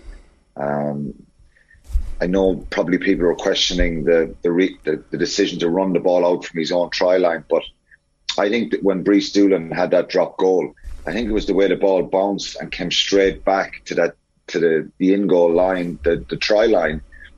He wasn't sure was he going bringing it back over if he touched it down, um, and then he passed to, to Hugo Keenan. They got tackled there. Uh, the hooker, gets a brilliant turnover and they score a try in the corner. I think that was that was the kind of moment in the match really that really turned that second half and gave La Rochelle that hope that you know particularly they kicked into the corner and scored. So look psychologically, I think they'll be they'll it'll it'll be damaging, but not to the point that this team won't bounce back because they're they're too good. They still have a lot of youth on their side. Um, and look, they're hard to win. These competitions are hard to win, and maybe Leinster probably were maybe it was a bad thing that they were so dominant against Leicester and and Toulouse, and that they probably left their their worst performance of the year for for the final. And that was look, a lot of that was down to La Rochelle as well, and that fight that I was speaking about. So um, it'll be difficult to pick it up because this was one that they, they really had one hand on the trophy before coming before the, the whistle kicked off or the ball kicked off in that final. We're what? So this is the 30th of May today. The uh, World Cup is next winter, uh, 2023. Do we still think that Sexton starts five games or maybe more for Ireland, or do we now just have to bite the bullet and say Sexton needs to be on on the field at the end of games, and the only way to do that is to bring him on after an hour? I don't know, Jared. I haven't really thought about that. Um, I think it's it's um, when you when a team loses, you start picking out individuals and st- picking out people and what went wrong and what you can change. I just think it wasn't it wasn't meant to be for Leinster. I just think um, a couple of things went wrong for them, and like I said, I was down to La Rochelle's brilliance and quality and fight. With, um, we, we had a lot of text earlier on, I suppose, about um, how there's a blueprint here to stop Ireland, and uh, you slow down the quick ruck ball, you slow down Gibson Park's impact on the game by slowing down that quick ruck ball, and all of a sudden, Ireland's creativity and Leinster's creativity will be swallowed up. So if you're if you're the All Blacks watching this, you're like, ah, okay, I see something here, and. I don't know. In those circumstances, maybe you have no chance if somebody else starts the game. That might be the case. It'd be good to find out, though, like if if Sexton's only ever going to play sixty minutes, are you better making sure that he's at least on the field for the end of the game, so that there is all of that game nous and intelligence steering you out of difficult situations? Again, um, I'm not sure because uh, it, it might be something to look at, and maybe maybe in the next 14 or 15 months or whatever it is to the World Cup that we may see that situation where he is he is on the bench. And and I know psychologically if you were in a good and from a scoreline point of view if you were ahead um, having someone like him come on and, and close out a game it wouldn't be a problem to him. I think he can do both. Um, I don't know if you're going to have a happy Johnny Sexton if you're not starting him but um, it is an option. It is something that could happen but it depends what you know what what what the other situation is with the other fly halves and if they're playing well enough to start the game and put pressure on Johnny Sexton. Um, I think the performances he's shown this year has shown his quality. He hasn't played a lot of games. Um, and we heard or um, you know Ugo Mola talking about that after the Toulouse game. You know the number of games. Ntamack at 27, started 27 games for for for uh, this year. Um, and Johnny had started, I think, 11 or 12 and been involved in 15 in total. He was off the bench for three or four. Um, so you are going to have to manage that that situation going forward with him. But um, it is something that maybe maybe an option. Um, but again, I don't think I wouldn't like to think that Leinster were beaten up here and um, that uh, it's a real worry and a concern. I think their game management deserted them a little bit when they were 18-10 up. I think there was a real crucial moment uh, in in Leinster's in, in, in the La Rochelle half where, where Leinster were were really looked like they looked like they were stretching um, they were stretching uh, La Rochelle and they were going for it and Liebenberg um, he got a Wiaan Liebenberg got a, an incredible turnover maybe on the 10 yard line and I think that that was again was a, you talk about big moments in games. They were hanging on for dear life. They two or three players down on the ground, and the six for La Rochelle comes up with a, an incredible turnover. Now uh, the, the scrum half Bergeron taps and he went. I don't think his teammates would have thanked him, but it just showed that um, uh, it gave them a little bit of a lifeline. That turnover, there was a big emotional uh, effect and at that stage, Leinster looked like one, one or two more rucks, and look, La Rochelle were gone. They were going to score a try. Um, and then for those 15 minutes, I just thought Leinster probably should have kicked a little bit more. So it wasn't down to that they were bruised and battered, but they just kept. That for some reason they weren't able to just get away from La Rochelle. So I think when they, they look back tactically, I thought they should have kicked a little bit more in those last kind of 15, 20 minutes and, and tried to play territory and pin La Rochelle back a little Yeah. bit. But Sexton going off was was he didn't go off tac- because of tactics. He was went off because he had an ankle problem and uh, Jonathan Danty charged charged at him a few times and had him involved in in, in some big collisions. So um, I think if, if if Sexton stayed on the field there, even for another seven or eight minutes, they probably would have seen the game out. They needed to get into the 73rd, 74th minute. Um, I know Ross Ross Byrne kicked the penalty to put him 21-17 up, you know, to stretch it to four points. And uh, but just that reaction was was incredible from La Rochelle. All right, we leave it there for now. Good stuff, Alan. Thanks a million. Cheers. Cheers, lad. Thanks. Alan Quinlan gives us his thoughts on the weekend's rugby. Your views can uh, come through uh, in the comments on the YouTube stream. You can always text us 0879 180 180. It's 11 minutes past 9. We're going to take a quick break. We're back talking Gaelic football with Anthony Moyles next. OTB AM. All right, 13 minutes past 9. Anthony Moyles is here. Anthony, how are you? I am good, Jer. Yourself? I I, uh, I, I now know your pain. Yeah. You'd be glad to know, actually. I, I Oh. thought of you at Stade de France. Uh, oh! It was late, Thanks late for in the second half, and I was like, oh, I'm a bit hungry and a bit peckish here. Sold out of food.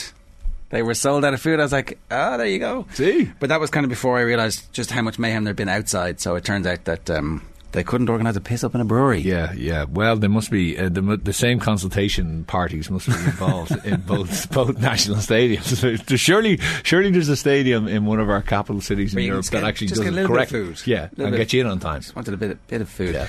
Uh, I mean, look, there was no uh, crowd control issues for the Leinster final. The only no, the only thing of interest with the Meath women's footballers, who unfortunately, from their perspective, were beaten by the Doves, but there's a proper rivalry brewing there. Yeah, yeah, yeah, yeah, absolutely. Uh, I watched a good bit of it. Uh, Meath will feel that they were probably hard done by on a few different. Um, shall we say, controversial decisions, uh, but it is an absolute proper rivalry. I tell you what's refreshing to hear is both managers actually having kind of veiled goes at each other again. Right. Right. You know, you know, like Mick Bohan a couple of weeks ago was kind of questioning the whole physicality in women's football and, you know, like, oh, Meath seemed to bring a certain brand to it. Then, of course, Eamon Murray had a bit of a go yesterday about it. But that's rivalry, Ger. Like, when was the last time you heard a Leinster yeah. manager? Sure, who can? Did Jim Gavin have to ever say anything about Meath in the last seven or eight years at Kildare, no. right? Did they, anyone ever? Now it's just, you know. They were irrelevant. Exactly. And they, and they still are. Correct. So there's no, you don't have to be veiled or, or you know, or otherwise. You can just be, you're actually nearly feeling sorry for the other team, which is a very, very sad state of affairs. Which, listen, we've we've gone over a million and one times. Um, I watched the Kildare Derry or Dublin game closely, and I watched it back for my sins. Would you believe? I'm telling you when I watched it back, I want to try to see where exactly Dublin are, and are there areas where Derry, whoever else, can get at them. And I think there are. Presumably, a rock solid defensive structure where you prevent them from scoring goals would be a good starting point. That that would help. That would certainly help. Yeah, and not being uh, you know three or four goals down after seven or eight minutes would definitely help. It's amazing. Every single Kildare goal there was nothing. Okay, Costello had a great finish, the one where he steps inside onto his left foot. Fantastic finish, great balance. But no other goal was you go, wow, that was. How, how did they do that? Every single goal was preventable by Kildare. Every single goal. Like I'm not, I'm not it, like I literally went back and I actually I was obsessed with it. I started taking pictures of it yesterday, and some of the defending was out. It was just so bad. It was just so so bad, like uh, under twelve stuff. You know, not going with players, being sucked towards the ball. Um, a ball comes on off the post. You know, not knowing where your man is, which happened in the, the Kerry game too. You know, being completely unaware that the man is behind you. Um, just bad communication. Uh, fellas being lazy.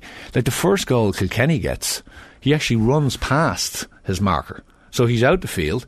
He goes past his marker. His marker watches the crossfield ball comes in, completely ball watches, loses him. And next thing he's like, oh, and he's away from him. O'Callaghan gets it and just slips it inside. Now people go, brilliant from Con, great movement. But that's where the goal came from. So actually, I think Kildare, when they look at it, it'll be video nasty time this week and they'll absolutely rip them asunder. Have they got the ability, Kildare, then to kind of tighten up on all those different issues? Because they've great forwards and McCormack and the rest of them did really, really well. And I actually was, I felt sorry for them. But they obviously went out in the second half, said, right, we're just going to go with this. I think they did tighten up a bit better. And they, sorry, maybe it was just rabbit in the headlights. I don't know what happened that first half, but Dublin punished them obviously. But will Dublin get that against Derry uh, potentially, or and or Kerry and or a couple of other teams? No, they won't because the the the awareness, and I know people were giving out about the Ulster final, but the awareness, the the the the use of grey matter that was going on was just phenomenal. Like I mean, their their ability to keep concentrated, as for both teams, is phenomenal. You know, because that stuff is not easy. No. People kind of look at it and go, "Oh, it's boring." Going to go, it's not easy. There's fellas running at angles all over the place, and as soon as you slip, the ball goes to the man that you slipped up, on, and it's a score you know? So it's high pressure, high intensity, very taxing on the brain. It's 70, 80, 90 minutes of pure concentration. Um, and, it's, it's, it's not an easy thing, you know? Is Kildare's approach in last year's Leinster final now vindicated? yeah. Ah, no, I'm no, not, it absolutely I'm not, isn't. I'm, no, I'm no, not even joking. No, that's that's a nonsensical. I think it's. I think that's a fellow Kerry man there coming right I'm out. Just wondering, I'm just wondering, is it like that is, that is, the weirdest shit take that we've ever had on this on this show, where there's been a long catalogue. It's not. A, it's not a take. It's actually just a question. Right. Like, well, I mean, it, it, okay. Erroneous piffle is my answer to that one. I, I, I, you know, it's funny. I, I saw, I think, the, one of the articles in the Irish Times on Saturday, and it was kind of saying that, you know, I think there was a general realization that last year the idea by Jack was to keep the, the score down. Now, no one said that before the game or slightly thereafter. It was only kind of become kind of nuanced now, which he obviously did. Dublin And didn't score a goal last year. And like, I- I- okay, so the, the, the overarching Dublin thing. were a completely crap team last year who were like out on their feet and like not good. The, the, over, the overarching theme of keeping the score down is obviously ridiculous. I'm not. I'm not seriously suggesting that that's what Yeah. Kildare should have done. But Dublin didn't score a goal last year. What killed them on Saturday? Five goals. I, I th- like it.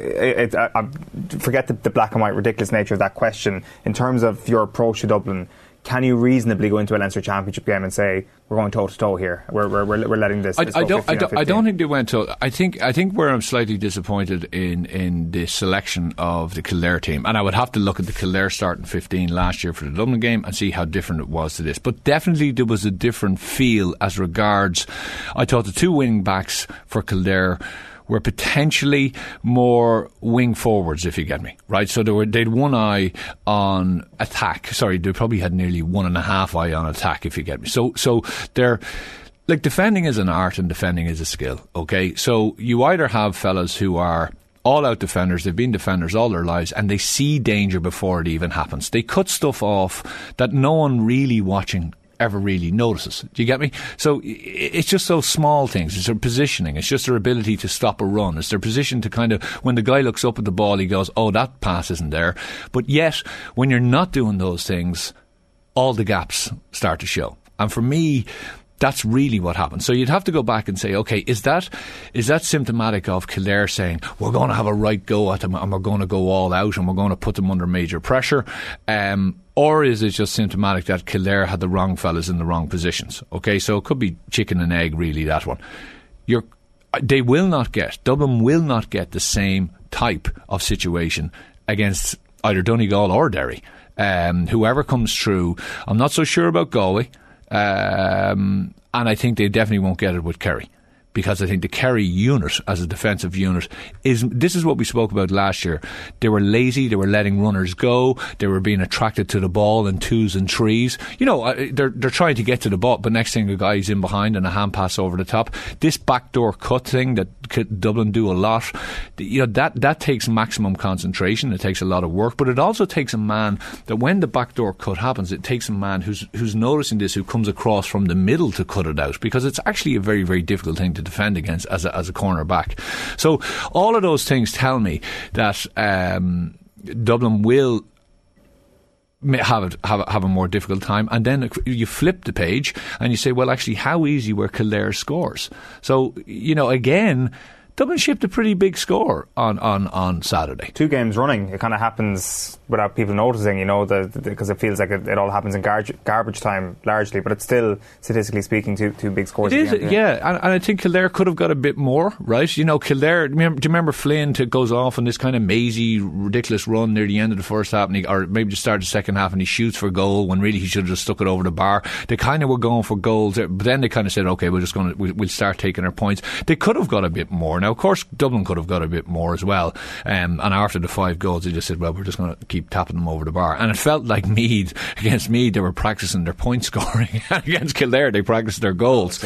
But there was, I think, Kildare definitely didn't help themselves. Again, if I'm Dessie Farrell and the management team, you're saying, right, we're going to watch this game from about 25 minutes on because the first 20 minutes, if they were being really honest with themselves, they're saying, actually, Kildare handled us four, if not five of those goals. They really did. Yes, we had great movement. Yes, we had all. But against someone like Derry, who are. If you watch, obviously, the Ulster final, we'll talk about in a second, but their ability to stay with a man and know their job and, and do the job all the way, Dublin have not come up against that. Me didn't do it for them, against them, and Kildare haven't done it against them.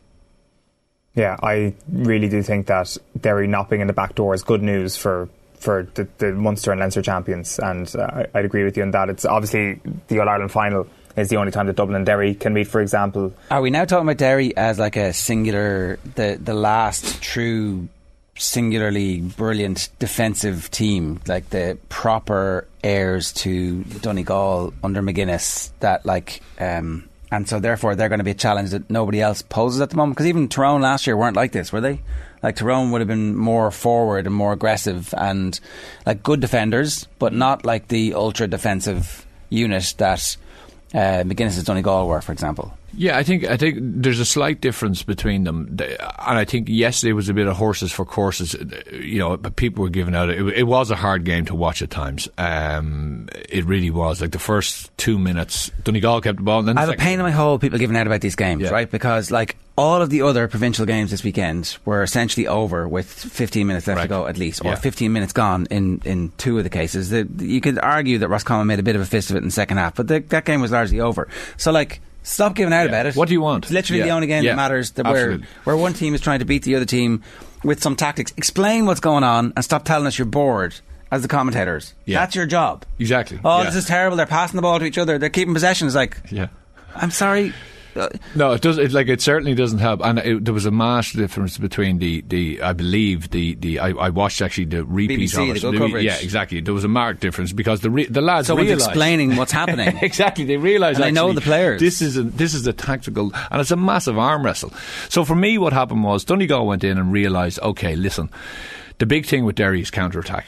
So what we're not going to do is we're not going to get sucked into the honeypot. So we're going to stand off them. We're going to probe, but we're never going to commit too many that we do, we get caught on the far end. So if you watch Murphy's positioning, a lot of the time he was he was standing in. I hate saying that him, but he was standing in midfield nearly as a quarterback. I was sometimes kind of going, is he injured?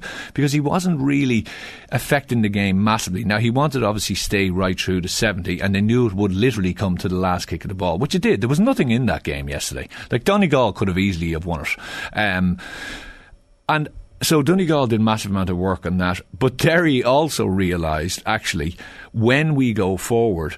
We, we can't commit as much as we have previously done. We can't it can't just be charged at the light brigade. So there was a bit less for them on the on the offensive front. They knew goals were going to be important, and Donegal knew that we have to stop Derry getting goals. Now the one that they got was really messy. You know, I think Donegal could have still managed to defend it out. They didn't. Um, but that was an unbelievable and, and uh, you know in those games what often happens is a fellow will come up who the opposition don't expect to kick his scores and he will be the difference. And it was Rogers yesterday. You know he ends up getting three points from play. He ends up getting the winning score. Um, and by the way the conditioning of the Derry players is is just freakishly good. Like Glass and himself were running as hard in that last minute of extra time than they were in the first minute of normal time. Um, are they as good, Jer? Have they got? I think they have. I think they will relish Croke Park from an offensive point of view, as in being able to go uh, and being able to go hard at you. And as I said, there's a clip. I don't know if you if you noticed it, but there's a clip where uh, out near Gallagher, um, I think oh, McFerry. There's a ball coming along and, and it's going out to the sideline and he flicks it back inside uh, the Derry go, uh, player on the ground. He flicks it back inside when he picks it up. I think they actually end up getting the goal from him, maybe or something.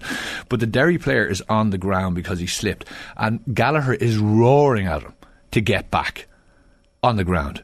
Like he's he, he the play's moved on and he's absolutely roaring at him and he's pointing and you see the Derry player jump up and just take off.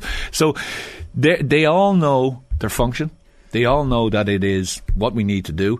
So there will be no lazy runners. There will be no situation where Conor O'Callaghan gets in behind. There will be no kind of ball coming back off the post. There will be none of that kind of stuff where you get sucked towards the ball and you leave a man in behind. That will not happen. So then have Dublin or whoever else got the ability to break these guys down because you know, you look at Chrissy McKaigue yesterday, what he did. Like McBrearty was just may as well have been sitting in the stand. McCaig just went, "Boom, that's you gone. I have you everywhere." They knew Murphy would come out, so Roger said, "Okay, well, I'm actually going to do more damage than you from an offensive point of view, and as soon as you come in at me, I'm going to take you. I have the ability to do that." And they picked up players, and still Donegal, like. I, Donegal for me don't get enough credit. They, they, I, I, like, I mean, they were very, very close to winning that game, and I think if they just steadied a bit more, I think they only got something like a forty-eight percent of their chances, and there was a number of goals that they could have got. I thought there was a number of opportunities, but again, you would have to go back and say they weren't butchered. Butchered. They were. Unbe- it was unbelievable Derry defending. Um, I think there was a little bit of a writing on the wall. It, the, the, name was on the cup this year for Derry, and fair play to them. Like, look at the look at the run they've had to come Yeah, through. Unbelievably hard. Yeah. that Donegal piece then is this a situation where it's deja vu from the disappointments of the last number of years like it, isn't it yeah. It does feel like this. You know, I watched. I, I don't know. I think I think they nearly gave Derry too much credit. I think they've probably. I watched them when they got ahead. Uh, you remember the two or three points ahead in, in, the second half, maybe it was two, and then they gave a silly free away, and the camera switched to Bonner, and you could see his frustration on the sideline, and Murphy as well was kind of going, oh, you know, because so they knew. I'd say they felt themselves if we get ahead we, we, we very much command it. And if you watch where, the way Murphy played it, from a defensive point of view, he basically sat in the D, um, which I thought was interesting. He wasn't trying to push up; he was just kind of kind of corralling around that area. And the idea was is that they were very much protecting that central column, which Derry loved to run down and get their goals. Um, you would say Donegal did a brilliant job. Like McGuigan was very, very quiet for large parts of the game. You know, they, they did their homework on what they had. McInnes had a very, very quiet game compared to what he's usually had. Um, but yeah, I just I just felt not that they overanalyzed it, but I think maybe they went in and they gave them a little bit too much. And, you know, the first half was definitely Donegal kind of giving them too much respect. The second half, when they started to put a bit of pace on it and go at them, they made hay. And I think they needed to do that for the full game. I think Donegal needed to take the idea that, no, actually, we're going to go at pace. At, I think they were, as I said, I think they were probing too much. I think they were afraid to be caught too much. Uh, but they learned from it. But will, that's another kick in the teeth for them. Uh, yeah, so it'll be hard to see them where to go. Could you see them knocking off Kerry or Dublin at this stage? No. How close a game would it be? I think I think the psychological factor of this one again is is a big determinant factor. You know, you're coming in, but again, can they get themselves to a position? It's it's a it's a very hard game to play, Jer. It's a very uh, taxing, tiring, mentally tiring game to play the way they're playing. Um, and what he will probably need to do, in my view, is you would need to freshen up a number of players. You know, so it's all about their recovery. It's all about how quickly they can get over this. Um, it's all about how they go the next day out. Um, but I think they still have a decent say. One thing that they're missing is they're missing probably a 22 or 23 year old Paddy McBrearty. They're missing a guy inside who can say, put it in, left or right of me, and I have the speed and the ability to get that ball so they didn't. They never had that out ball. If you get me, even when they when they broke it down from Derry, they were never. McKaigue had obviously done an unbelievable job on him, um, but they never had someone else. They never had someone else in there beside him that was able to say, listen, I can win a ball um, and take them on and bring us further up the field. So every time they got the ball, it was we build slowly, yeah. you know, and we look for the loopy runs and everything else, which is all fine. But they, I think they only kicked it. Well, they kicked that one long high ball in one side. They nearly got a goal out of it. But uh, was this game last year that Derry refused to take the last shot on, wasn't it? It was, yeah. Which, which felt a little bit weird. Where Donegal yeah. are like, oh, we could win this game in normal time. No, we'll we'll play for the draw. Yeah or were they unaware of how long was left? It felt like it felt to me like they were playing for the draw. It felt like as if they just uh, was strange, yeah, yeah because they, they, you know they got the kick out and then they just kind of they tipped it across and back. But even at the very very end, I felt like rather than putting that hand pass into the, they, they should have just kicked the ball over the bar and just reset for a kick out. Yeah. Potentially, I think the I think the referee would have allowed the kick out. They could have won the kick out, yeah. and then they could have got uh, an equaliser. But uh, look, I think Derry deserved it. Derry deserved it for the campaign. They deserved. They came up against different challenges all the way.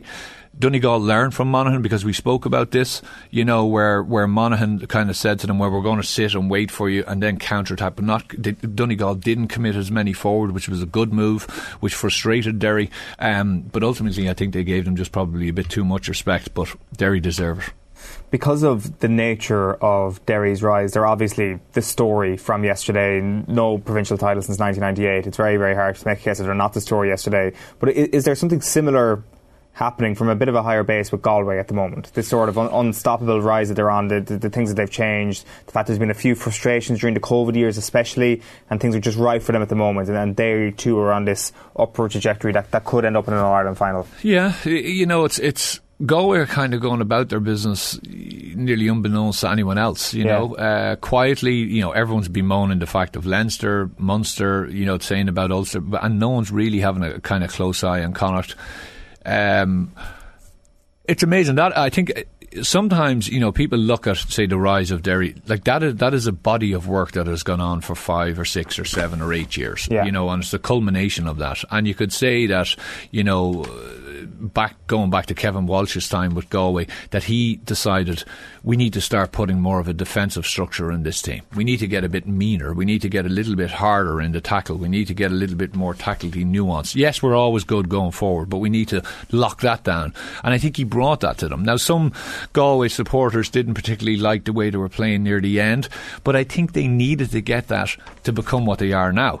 And I think Pádraic, to be fair to him, has just built on that. He knows he has the forward power. He knows he, He, has. he did ability. come in and say we're not playing Galway style. We're going to get back to Galway style, and then they got spanked a couple of years, and now he's back. So it, it, it, Absolutely. It, does feel like there's a little bit of unfairness in the oh, this is going to be a new broom. We're going to get rid of all the Kevin Walsh here, and then actually they're like straight back. Oh, hang on a second. And they have brought in expertise in the back room, whose job it is to do that. But, Jerry, as you know, it's narratives. You know, it, it, it, you can say that and come in. And of course, if we were going into the Galway job and we knew that we'd come in and say the exact same thing, oh, this is going to be completely different, you know. But actually, it's not really. You know, they 12 or 13 guys behind it. Look, that's just modern football. I'm still amazed at commentators going, oh, and there's 13 men behind the ball. Go, oh, come on, seriously? How long have we been watching this? And you're still saying that? Do I think they? I think there's. I think there are opportunities as well for someone to get at Galway. Okay, I think. I think the way they are leaking goals and leaking big. Uh, um, changes in momentum against them is not is not great. Like even Roscommon, Roscommon were dead and buried and should have been dead and buried, but yet they still come back to get within three points of them. Um, I think Roscommon, when they changed things up in the second half and went a bit more direct, right, and actually started playing ball into their full forward line and runners off, they got a lot of joy out of that. Um, so I think anyone playing Galway will go, mm, okay. I think they are set up well that they will snaffle you if you're moving the ball left and right, and they'll frustrate you, and they've enough speed and power down on the, on the break and the counter attack to catch you. And of course, they've got some forwards that once you just put it into space, these guys will harm you. But I think if you do go at them hard and early, there's some gaps in that defence. Uh, the provincial championship is very quickly at the end of this. What what do we do? It's like Jesus, how long have we got here? It's never going to change, is it? Like we're we're stuck in this weird where Ulster Ulster's great. We don't care. Screw you. Not don't touch our championship. It's the greatest. Yeah. And like, okay, great for you lads. Well done. But we're supposed to be like a you know this is supposed to be like a unified thing where we're all we're all in this together. But we're not. We are not in this together. Yeah, like a, a, few years ago, I remember with the GPA that one of the things we put in was, you know, that um, there would be um, a vote to put in whereby basically it would be a situation where you know there would be uh, uh, uh, responsibility and acceptability that you actually whoever what way you voted for it would be known okay so everything would be there and it would be very very opaque and transparent and away you go and I remember, I think it was actually Larry McCarthy, I think, stood up and spoke against it and said, you know, no, we're not going to do this. Da, da. So the transparency thing, I think, is enormous because, first of all, the first step is you need to know, well, who is voting against what? Like, who are the people like so, did Dublin vote against some of the proposals last year? Have Meath voted against it? Have the people in Leinster? Which way are they voting? Like, are they voting that they want change, but they're just being hammered down by everyone else? So actually, fair play to them, or are they still voting with the status quo and a few tinkerings around the edge? My worry always was that when the when the club part came in and the split season came in, that there would be a, a doff of the hat to that because there was such a groundswell of opinion. But then they'd go, well, actually, and don't worry, we'll look after the rest, which is basically what happened. Uh, you can give your submissions, but really, that submission is going to go in the toilet. We know this is the submission that's going to work, and that's the one that we're going to maintain. And that's what's happened.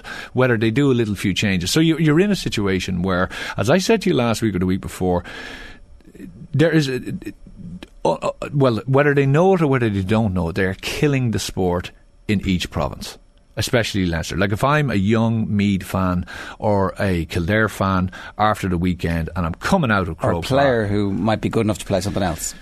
Uh, absolutely, you're gone. You know, because you're you're kind of looking and you're going. There's always the hope, and you know, there's always the thing at every year. But it is a it is a massive body of work that's required, and consistently you need competition. But those players will be gone in a few years anyway, Anthony. So you know, we don't have to worry. Yeah, yeah.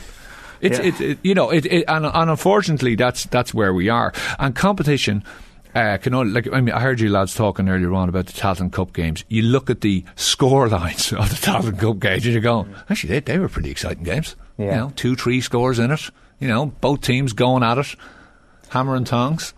Yeah, the principle of uh, pitting opposition against each other who are of a similar standard. Yeah, and this stuff. Of, if a fellow wants to go to America, go to America. Yeah, that's fine. Yeah, you know, enjoy yourself. But the, the county persists. We move on because it's not just about you going to America. It's about the 10 year olds and the 8 year olds and the 12 year olds who are coming up, and it's about us improving and getting to a point where we're going to be playing at our maximum level. Whatever that is, by the way. Leitrim are not going to be in 10 years or 15 years' time. I Don't just mean to say Leitrim, but smart going up and winning 10 SAMs in a row. It's not going to happen. But is it going to happen that they continually progress and move on and get to a level where they can, you know, be playing at a, at a you know, a much higher level?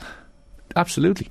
That's all you need. We were chatting about this earlier, and uh, our friend, friend of the show, John Donegal, was in touch saying that uh, rubbish when we were talking about the provincial championships being a complete joke. The chance of winning a Connacht title meant a huge amount to Galway and Roscommon yesterday. The same for Derry and Donegal. Twenty-four years since Derry won. Leinster and Munster are a, are a different story. Like obviously, the scenes in Derry not in Derry, in Clones yesterday were incredible. And the game, even though there would have been a few detractors from it, was full of drama. Mm. Same with the, the Connacht final. But the reason why these games are full of drama and we are so excited about them is because these are top 12 teams going up against each other week in, week out. The reason why Derry have been involved in three of the better games so far this year is because they were against top teams, you know, uh, against Tyrone, against Monaghan, against Donegal, and Derry themselves are a top 12 team, and that's why we're getting this. The same with the, the, two fixtures that we get every year in Connacht. It has nothing to do with geography. It adds a bit of spice to it for sure, but you need the basic ingredients before that sort of spice actually matters. Correct, and uh, you know, like, look, I played for a decent amount of time, and every year you went in with the possibility, whether you were whether you were being completely, you know, delusional or not. You, you, had, you, had, a chance of winning Leinster, you know, like it wasn't, you weren't coming off a 10, 12, 16 point hammerings every single year. So you always had that confidence to go and improve yourself in the off season and get yourself and do what you needed to do. I honestly feel for players in, in, in parts of, of the country who are going back to the well again to basically play in the league and then that's pretty much it, you know. And they're kind of saying to themselves, well, because it's not a nice place to be. Croke Park for those Kildare players and the Kildare management, that is not a nice place to be on on, on, on Saturday, and neither was it for for Meath players the time before. Um, and actually, it's getting to a point where it's probably not a place nice place to be for Dublin players. Like James McCarthy lifted that cup up now with about as much joy in his heart as you know. It was like he was given the poison chalice, and he hasn't been you a know, captain. No, he, he hasn't got to do that loads. Like that's that is actually in in his career that will be a moment you, you got to lift trophies. Yeah, I did. I was lifting Correct. a trophy. But it's, um, a, it's a massive it's a massive milestone for him. But just to finish, the the, the the the competition is the thing. Right, that breeds intensity. It breeds kind of uh, uh, uh, an association, what you want to do, and it it, it it attracts people to it. You just mentioned about the Dublin girls and and the Meath ladies. Like Meath is absolutely. There's. I, I was driving down the road on Sunday all the bus stops around my local area full of, of, of boys, girls, men, women going into the Meath match. More so than I saw the week before. Heading in to watch the girl, which is fantastic. But there's a rivalry. There's a, there's a, you know, it's, it's a proper rivalry that they want to get behind. Um, and, you know, you look at Cork Kerry, you look at different things, how things have, and by the way, but I, what I, what I can't stand is on this, I think county boards, um, a lot of them, right, take this and they kind of see it as a pass. And they kind of, ah, sure, look, you know, how, how, how could we ever compete against Dublin? Or how could we ever compete against Kerry? Well, why? Well, actually, hold on. As well. There's still a house to be put in order There's here. a pie chart. And, like, Correct. Yeah, and when I say, like, you, some of the best games you got this year are teams within the top 12 playing each other. Meath against Dublin, if you look at Allianz League position, is a top 12 head to head. Kildare against Dublin is a top 12 head to head as well. Well, you look at, like, let's look at Derry. Derry was an absolute shambles three, four years ago. Wasn't it, Jer? Yeah. Like, I mean, Division 4. Back to I remember Brolly talking about it, saying, I remember actually talking to uh, um, um, a couple of fellas, ex players, and they were just saying, you know, the, the county board, there's a massive. Uh, um, you know, kind of blockage with regard to where they're going. Where there's a there was Slaughtneil players wouldn't wouldn't were unavailable because of their success, but then also weren't committing because Weren't there was kind of no point, and it was no all point. It was a, all lot, a lot of animosity, a lot of toxicity, everything else going on, as you say. And to see where, so so can it be done? Absolutely, it can be done. Um, and and by the way, it's not like it's it's not like they're a bolter. You know, they have been coming. They have been consistently improving. Go from four to three to, to so there, there's a template there. And I'm not saying every county can do it, but you know what? You can you can have a go at it. There is, there is like uh, this is multifactorial. The, Yeah. the population and the funding for Dublin has definitely skewed the game in their favour, and so already the other counties are coming from behind when it comes. Uh, up to playing them, and then there's mismanagement of your own resources, and it could be 10% mismanagement, it could be 50% funding, it could be 25% funding, it could be 50% mismanagement. it's all part of the cocktail that goes into the situation, but it becomes self defeating after a period of time the biggest problem of all is the competition structures are screwed, and until you fix the competition structures, and for for that we know there is no appetite to do it properly. They've created what is going to be a disaster down the line, where we're stuck now with a new system. We haven't even seen the worst part of the new system yet. That's going to come in next year with the round robin, where uh, they're going to have a round robin where one out of the four teams is going to get kicked out. And you're like, what? Yeah, absolutely. And actually, my last thing that that competition structure, if it comes in, so let's say you have a you know whatever six groups or whatever it is, four or five. What, that will actually show is what it will massively highlight is the county boards and the counties who aren't doing the work. The mismanagement, right? Because at the moment, you can kind of, as I said to you, you can kind of get away with it. You know, you get hammered by Dublin, and you go out and you hope for, you know, another. Maybe you get someone who, who's just in just as bad a state as you are in the provi- or in the, in the in the qualifier, Qualifiers, and you yeah. beat them, and you get one win on, and then you you, you close. the players get We're a making big progress. ramp up, Yeah. and you get bet by four or five points by another team. Jesus, that wasn't a bad year, but actually, you lift the hood, you say, well, hold on a second. Like any organisation should be, what? are- How much? What's the revenue? What's the inputs going into this? Where's the outputs? can't talk about the money. Me- Meath tails must be up. Meath men's sales must be up after Saturday's performance by Kildare. I mean, it wasn't that bad after all. as it Yeah, turned in out. fairness, He, he's, Like- ju- he's just looking to Su- Super annoy Troll this today. morning, isn't he? Nine forty-five. We're a bit late. We got to go. Uh, right. We'll tomorrow. Keith Woods and maybe even a power rankings. Are we going to have a power rankings? Maybe Yeah, why tomorrow. we'll do. Yeah, and much more. Here's some of the best from the weekend across off the ball. Enjoy. OTB AM. With Gillette. Get into your flow with the new Gillette Labs Razor with exfoliating bar.